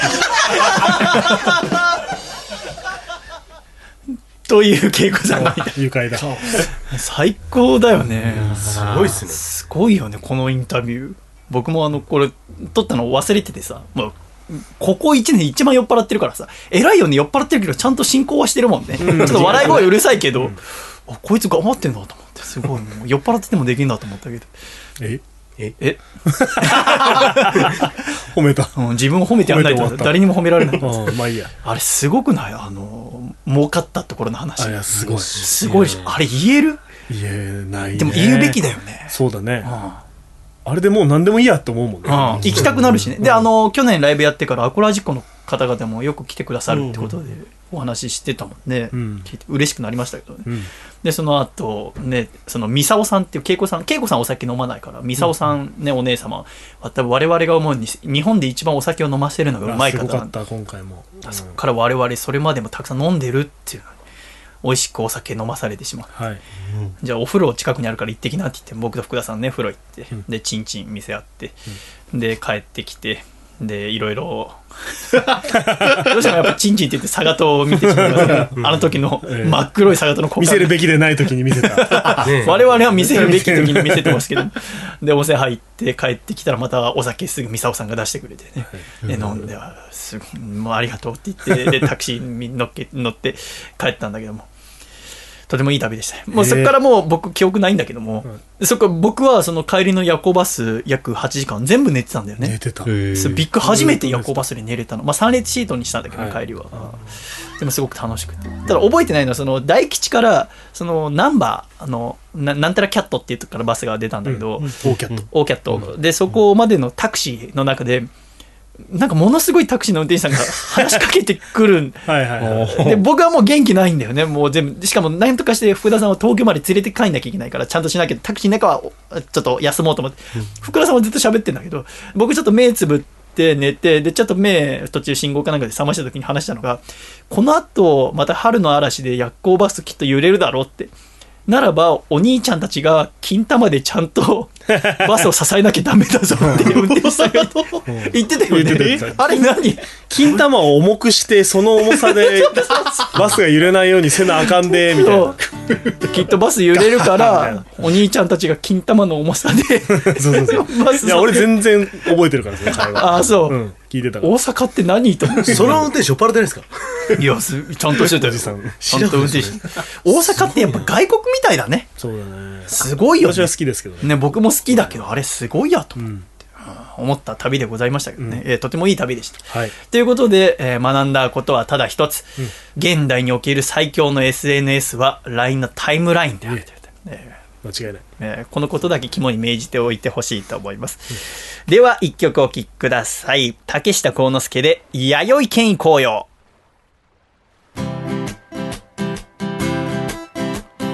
One, two, one, two, three。ベイビー、手をつないで、弥生行こうぜ。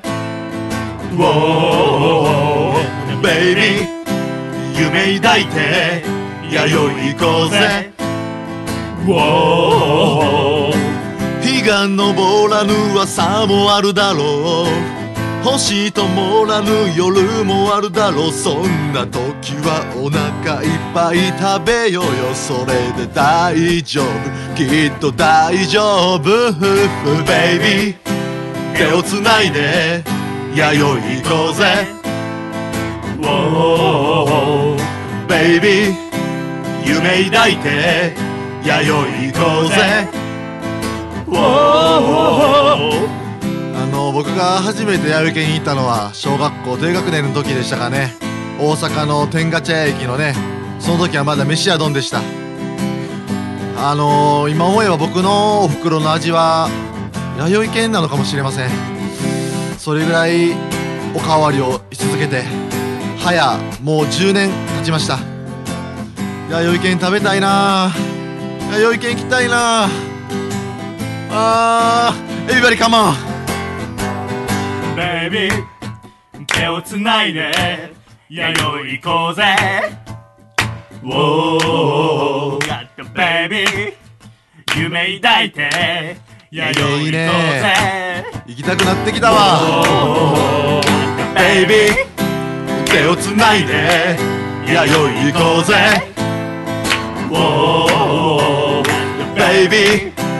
夢抱いて弥生行こうぜ竹下幸之助ベイビー手をつないで弥生行こうぜベイビー夢抱いて弥生行こうぜ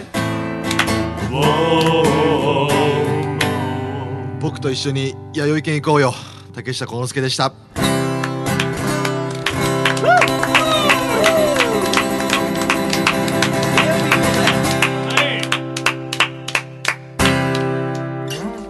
ありがとうございました。竹下幸之助で弥生県行こうよ。でした。ではコマーシャル。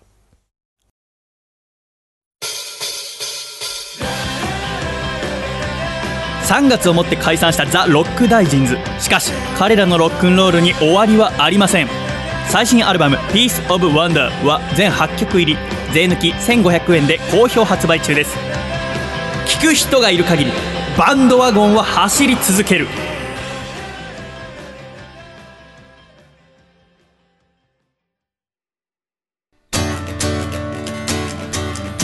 大阪府。ラジオネーム金の陣。さんからいただいた。細身のシャイボーイがお父さんと仲直りするホウホウ。お父さん。あ体の力を抜いてダラダラしたその歌い方。アジカンの真似してるでしょう。せーの。細身のシャイボーイの Acoustic Radio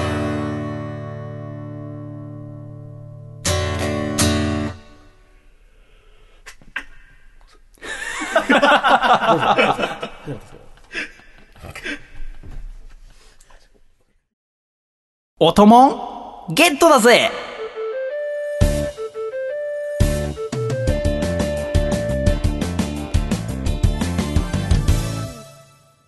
おともんゲットだぜ。このコーナーはあなたの身近で聞こえた気になるおともんをゲット過去録音。してシャイキド博士に報告してもらうコーナーです。笠倉。はい。早速アコラジコから届いたおともんを紹介しましょう。では1通目。こちらちょっとラジオネーム紹介する前に音を聞いてほしいんですけど、はい。クイズです。佐賀とくんそして福田さん。この音何の音か分かりますか？ちょっと聞いてください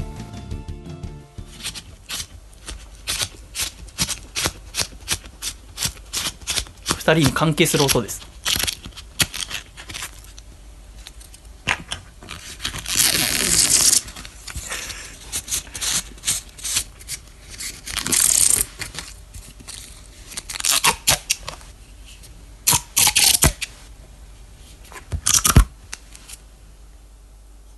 はいこの音は何でしょう、わかんねえな。なんかを食ってるような音に聞こえた食ってる私は。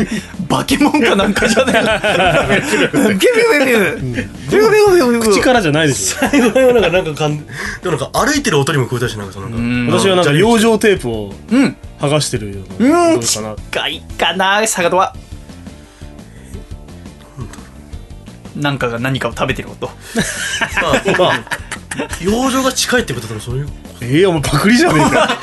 また違う近いってことはレ ッドリトロリータの時もなんかパクったよね。近いってことはって。これねまずラジオネームを言うとラジオネームは岐阜県のみどりさん。っはい。ていう福田さんのファンです、はい。の方、で、えーメールいただきました。シャイボーイさん笠倉さんこんにちは。こんにちは。こんにちは。いつも楽しく拝聴させていただいております。わかった。はいどうぞ。紙テープを巻く音。正解。これはプロレスの入場の際に投げ入れる紙テープを巻く音です、巻いたことのある人なら聞き慣れていますが巻いたことない人には何の音か分かるかなと思ったので録音してみましたとのことへー知らなかった。あやっぱ本人たちは巻いたことはない。ないですあのこの紙テープっていうのはただ買ったものを投げるだけじゃないんですよね。中に芯が入っていてそのままだと痛かったりするから、その巻き直すんですよね、ん。芯がなくして。らしいんですよね、その時にこの音がするらしいんですよ。どこであのギュッギュッギュッとキュッキュッなんて音するんですか？なんかセロハンテープとか途中巻いてんのかな？いや。そんなことない？中に巻きつけるんですか？ね、うん。でも巻きつける中芯とかあっちゃいけないから、うん。紙テープ自体を丸めんじゃない？うん。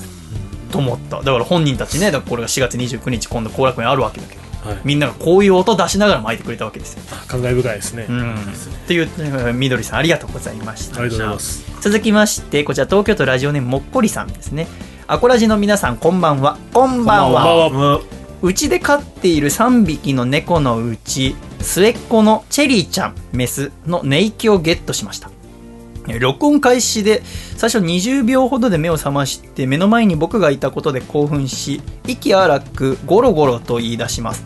そしてえ自分の鼻をペロってやったところで録音終了しました。と、動物が鼻息荒くゴロゴロ言うと猫でございます。お聞きください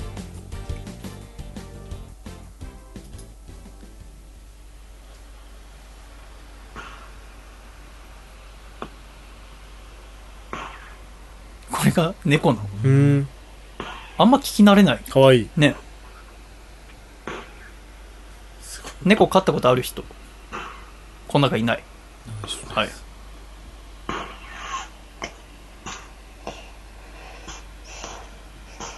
鼻息が荒くなってきました。うん。猫科っぽいな。猫っぽいね。この後腹ペロってしますおー。躍動感がうん。伝わってきますいい音ですね。猫を飼ったことのない我々には初めて聞くようなうん音でございますけど、確かに自分の飼ったことのない動物の鳴き声って案外知らないもんだなと思うんですよね、私はウサギの四つ葉くんを飼っているんですウサギの鳴き声って聞いたことあります？あまり？わからない。はいあの私のウサギよく泣いてたんですけどもともと。ただ今6歳になってもうね基本ウサギの寿命って7歳から10歳ぐらいですから。そんなともうおじいちゃんに近づいてきてもう大人なんですよ。だから最近あんま泣かないんですけど唯一泣くのが餌をあげるときにその餌をあげるための器を取るんですけどそれを取ろうとするときに自分の餌を奪われると思って威嚇でブーって鳴くんですよね。ブー。そう。その時の音をじゃあちょっとお聞きください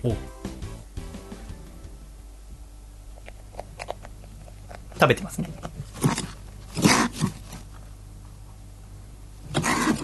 これがウサギの鳴き声。えー、全然可愛くないじゃないですか。おおわ怖っ。鳴き声だけ聞くと怖いでしょ。怖い。これがウサギの鳴き声です。へえブーと鳴きます。ブーかな。ブーじゃない。何じゃ。やってみてガーじゃない。え？ブーだあ今のえサガトやってみて違う ということで、おともんゲットだぜ。えーこのコーナーは懸命におともんと書いて、どんなシチュエーションで捕まえたおともんなのかメッセージを添えて、ラジオアットマーク細身のシャイボーイドットコムまでメールを送ってください。あなたからのメール、お待ちしております。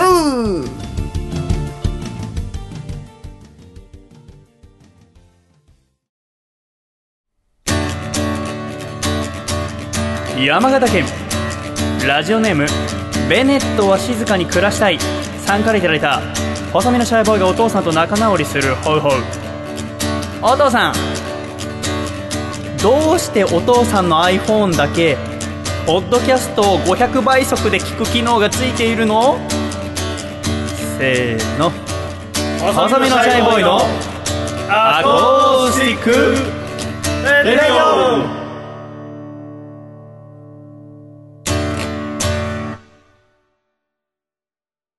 つれづれなるままにアコラジライフ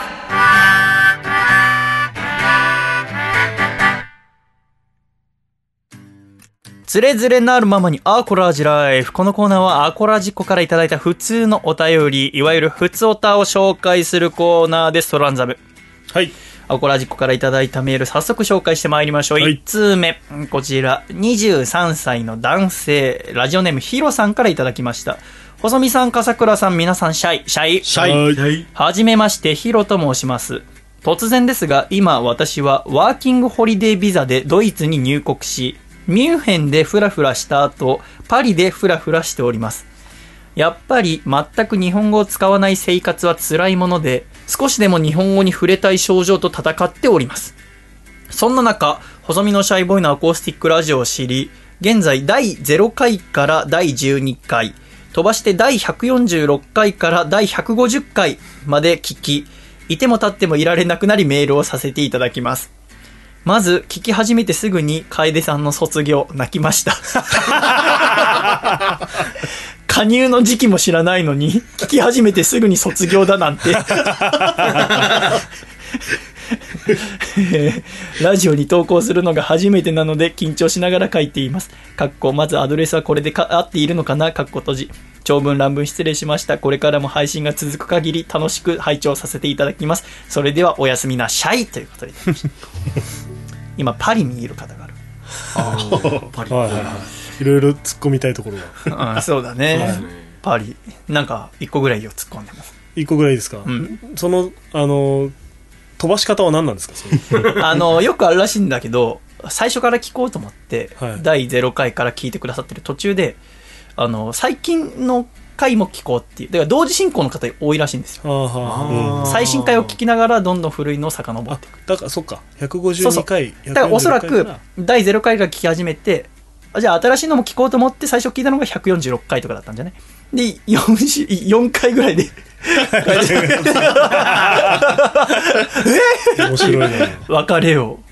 感じて悲しくなってメールを送ってくれた。ただこれメールを送ってくれたのが、ラジオアットマークじゃなくて、h.shyboy アットマークのん僕のホームページの方だったので、ね、送るアドレスは合っているかなって書いてありますけど、間違えてますね。気をつけてください。だから、か 笠倉このメールこう知らなかった知らないですはいえー気をつけてください。だって、ポッドキャストのアイコンのとこに出てんだから。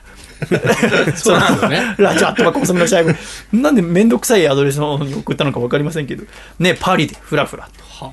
はあ、この方はほもうバーっていろいろ書いてあって、本当は社会人の年だったんだけど、えー勤めた最初の年にその上司に無視に続く無視をされて退職したんだって。で、海外に行って今パリでいろんなとこ回ってんだって。いいな。で、5年半付き合った彼女に振られて、その子のことが忘れられないんだって。あ、ほう。そうそうですか。なんで僕が今ここざっとダイジェストでお送りしてるかっていうと、えー細見さんのその初恋の話とかに共感できるんですけど、その、この子も付き合った女性、5年半の子は初恋の子だったんだって。ただ、僕の方が付き合えた分、一歩上ですけどねって書いてあって、そこ腹立ったんで、そこを一通り飛ばして読みましたけど。はい。なんでその余計なことを言うんだ？うん本当だよね。え、それぼ僕に言ってんの？それともヒロさんに言ってんの？いや、その、そうあ、ヒロさんにね。坂戸もやっぱシャイボーイ。あそそ僕と佐賀とはもう通過だからね、その点、女性関係にそれ以上佐賀との初恋の女性なんだっけ？ゆきなさん。ゆきなさんだ、はい。そうそうそう。もうお子さんいらっしゃるみたいです。そう、子供いるみたいだからね。大変だね。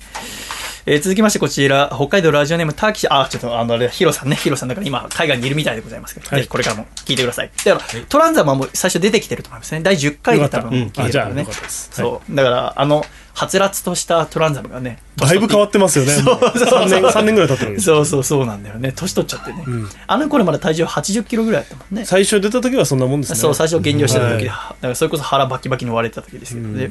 今もうすごい、腹出すぎてマイクに当たってさ、さっきから。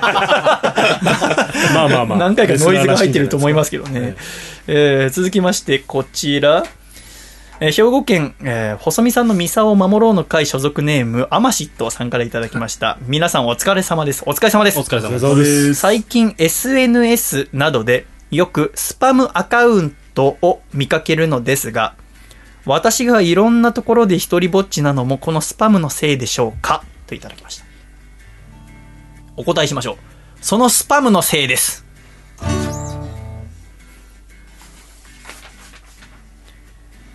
続きまして、こちら茨城県。何かのせいにしたいときはすりゃいいんですよ。一人ぼっち。なんで坂戸が笑ってんだよ。えお前もいつも一人だろ、どこに行くにしても。まあそうですけど。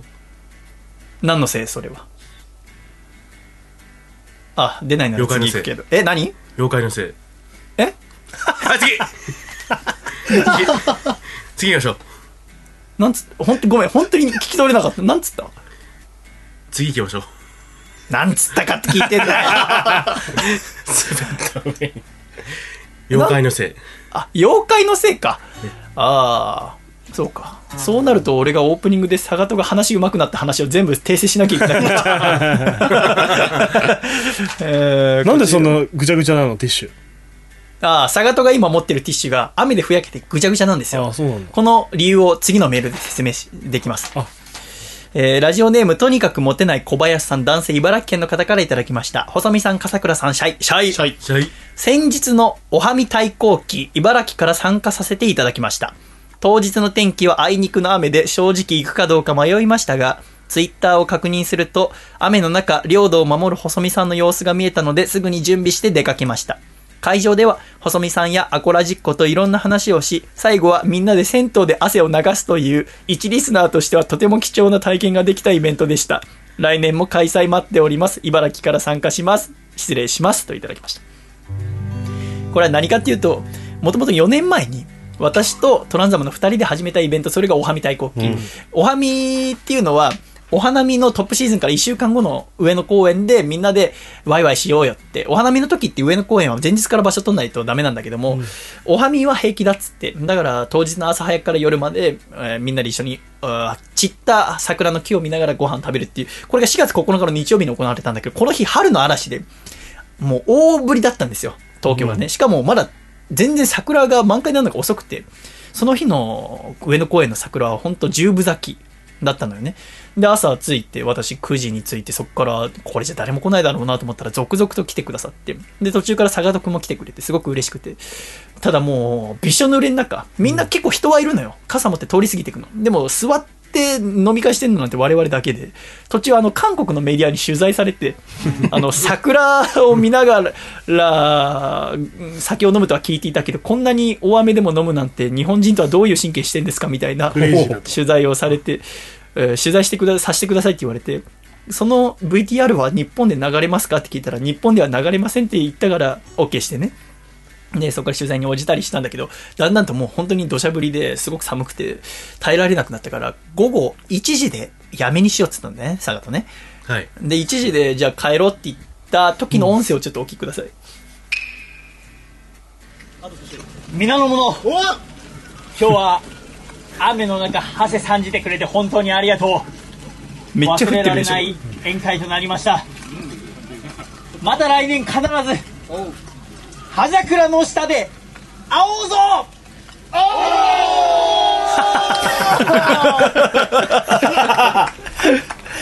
もうみんなで派ですね。疲れ切ってるんですよ。もう雨のせいで。疲れ切った中、みんな最後の力振り絞って。おっさんどもが。おっさん。まあ、女性もいたんだけどね。で、あの、終わったっつって、その陣地、ビニールシート、お兵糧、ご飯を片付けて。まあ、その時に、これ、おーって言った時はだいぶ小ぶりになってんだよ、まだ。で、そのまま、上の公園の出口向かってったら、これから参加しようと思いましたっていうアコラジック3人と会って、じゃあ、しょうがねえ、もう一回やろう出口の隣の。そうそう、すぐ出口の隣のとこで、れが1時そっから半、そっから結局夜5時まで。えーそうそう5時まであー4時間。もう途中僕、雨に打たれながら寝たりして。まあ、翌日がっつり体調崩したけど。で、その、まあまあ、お酒飲み終わって5時で、もう体冷えちゃったから、じゃあみんなで銭湯行こうっつって。佐賀島が行ったことある銭湯を紹介してくれて、そこから歩いてみんなで一緒に風呂入って、チンチン見せ合って。そうですね、チンチン。汚い物を。で、みんなで、あ、坂田さんの真っ黒ですね。ブラックホールかなんかですか、えーっていう回だったけど、とうとうここまで来ましたよ。おはみ大根。みんなで風呂に入る。超楽しかったね。1時間半ぐらい入ってたよね。もっと入ってた。すごい長いこと入ってたよ、ね。下手したら2時間行ってたそうなんだよね。すごい。いや、だから僕も正直、長えな、みんなよ。なんかゆず湯みたいな日で。あ風呂が長かったふ風呂風呂風呂。みんなで湯船にずっと入って。すごい楽しかった。来年ぜひトラさんもね。トラさんその前日にちょっとね、あの、体調崩されて。盲腸になって盲腸になったんですで、来れなくなっちゃって。点滴点滴してましたね そう、点滴して、はい来れなくなっちゃったからね、大変だったんですけどね。そういうイベントでしまた来年、えー、葉桜の下で会いましょう。ありがとうございました。えー、他にもね、こちら、ああの、ラジオネーム20世紀梨さん、鳥取県の方、そして岐阜県のはやっちさんはですね、先週のあの、徳川家康の話が楽しかったって書いてくれてますよ。嬉しいですね。すごく嬉しいです。歴史の話はやっぱり1時間の話をするのに1000時間分ぐらいの取材をしないと、やっぱ途中脱線した時に話せないとですね、同じ時系列でたくさんのドラマがあるから、一つだけ家康を喋るためには、あと50人分ぐらいの人生を知らないといけないっていう中で、またあの、笠倉が本当に僕の歴史の話を聞いてる顔がつまんなそうなんですよね。だから僕はね、なんかこの、し中学生の時の社会の授業が小学生の時もそうだけど、つまんなかったんですよね。うんだから結局起きなかったけど、年取ってから歴史の本読んでたら、すごい面白いんですよね。うんまあ、もちろんその楽しいことばっかり授業で触れられないのはわかるけど、もっと楽しく喋られるはずと思って最初始めたんだけど、お分かったのは、歴史の話を面白く喋るのってすごく難しいのよ。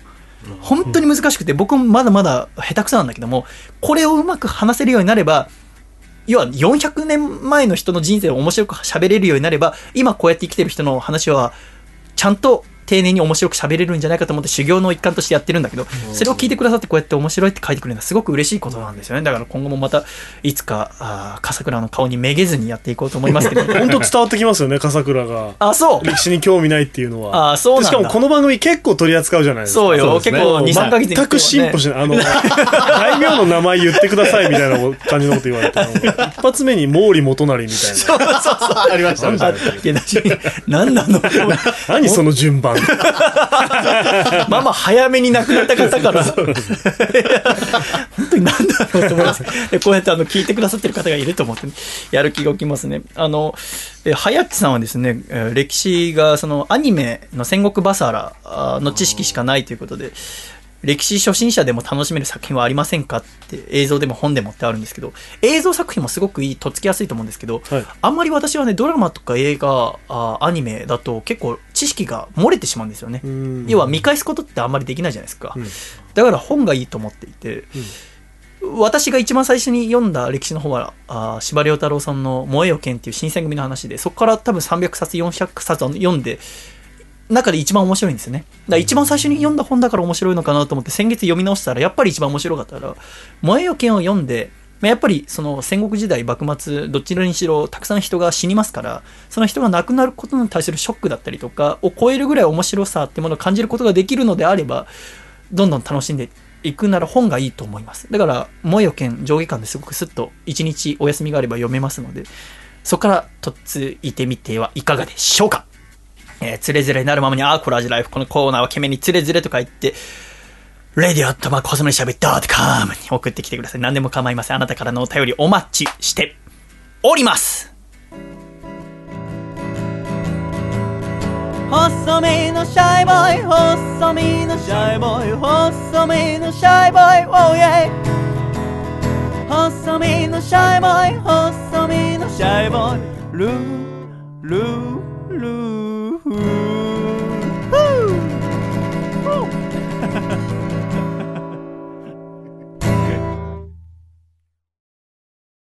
第153回細身のシャイボーイのアコースティックラジオこの番組は、大分県かこちゃん、静岡県エルモミーゴ、岐阜県緑、東京都エクストリンパーリ、徳島県ソマ、熊本県ボウズ、神奈川県エリザベスパート2、兵庫県アマシット、東京都パラレル、以上9名の提供で今週は細身のシャイボーイ、笠倉亮、トランザムヒロシ、佐賀戸くん4人でお送りしてまいりました。今週も最後までお聞きくださり誠にありがとうございました。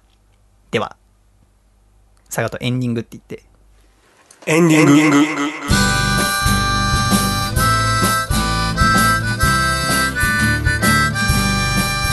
暖かいシャイということで第153回細身のシャイボーイの Acoustic Radio もエンディングでございます。トラさん、い最後までお付き合いありがとうございました。ありがとうございました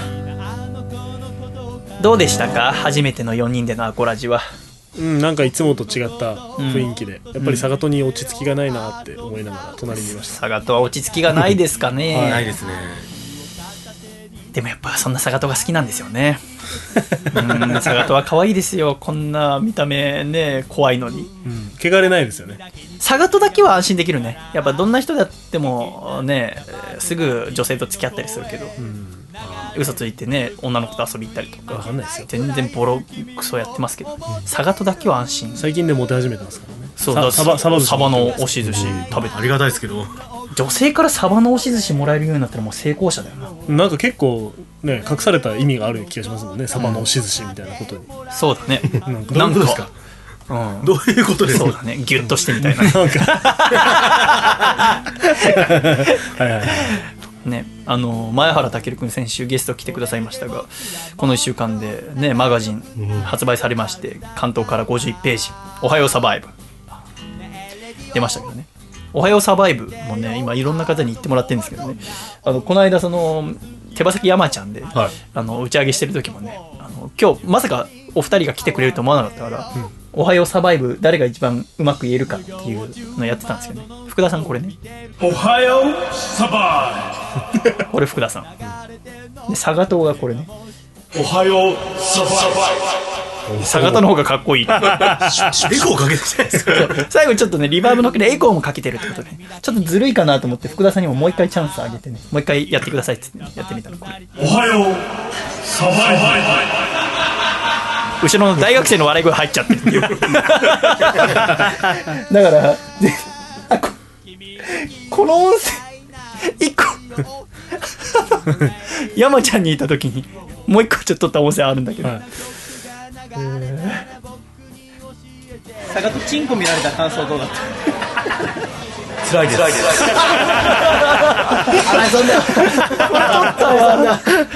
これ取った酒のこれだけでずっと2時間ぐらい酒飲んでこれは最高これは最高だね酒とアイドルにチンチン見られて感想で辛いです辛いです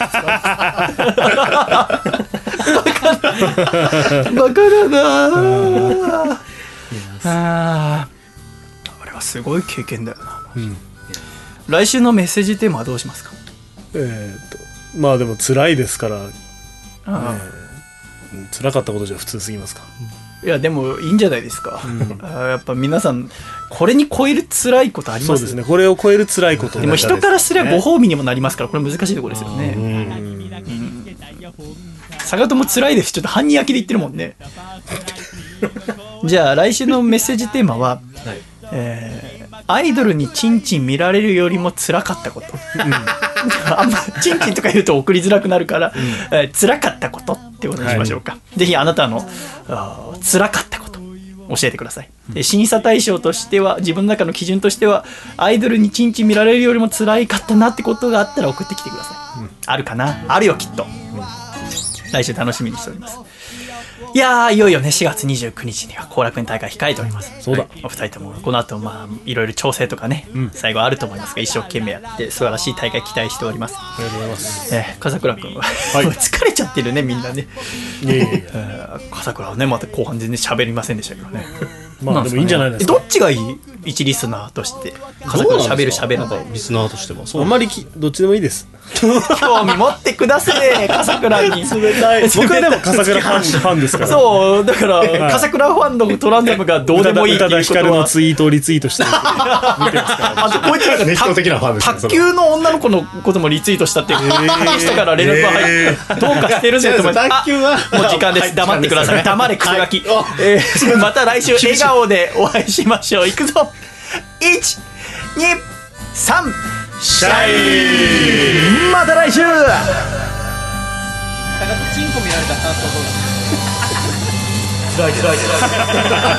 回だった。ね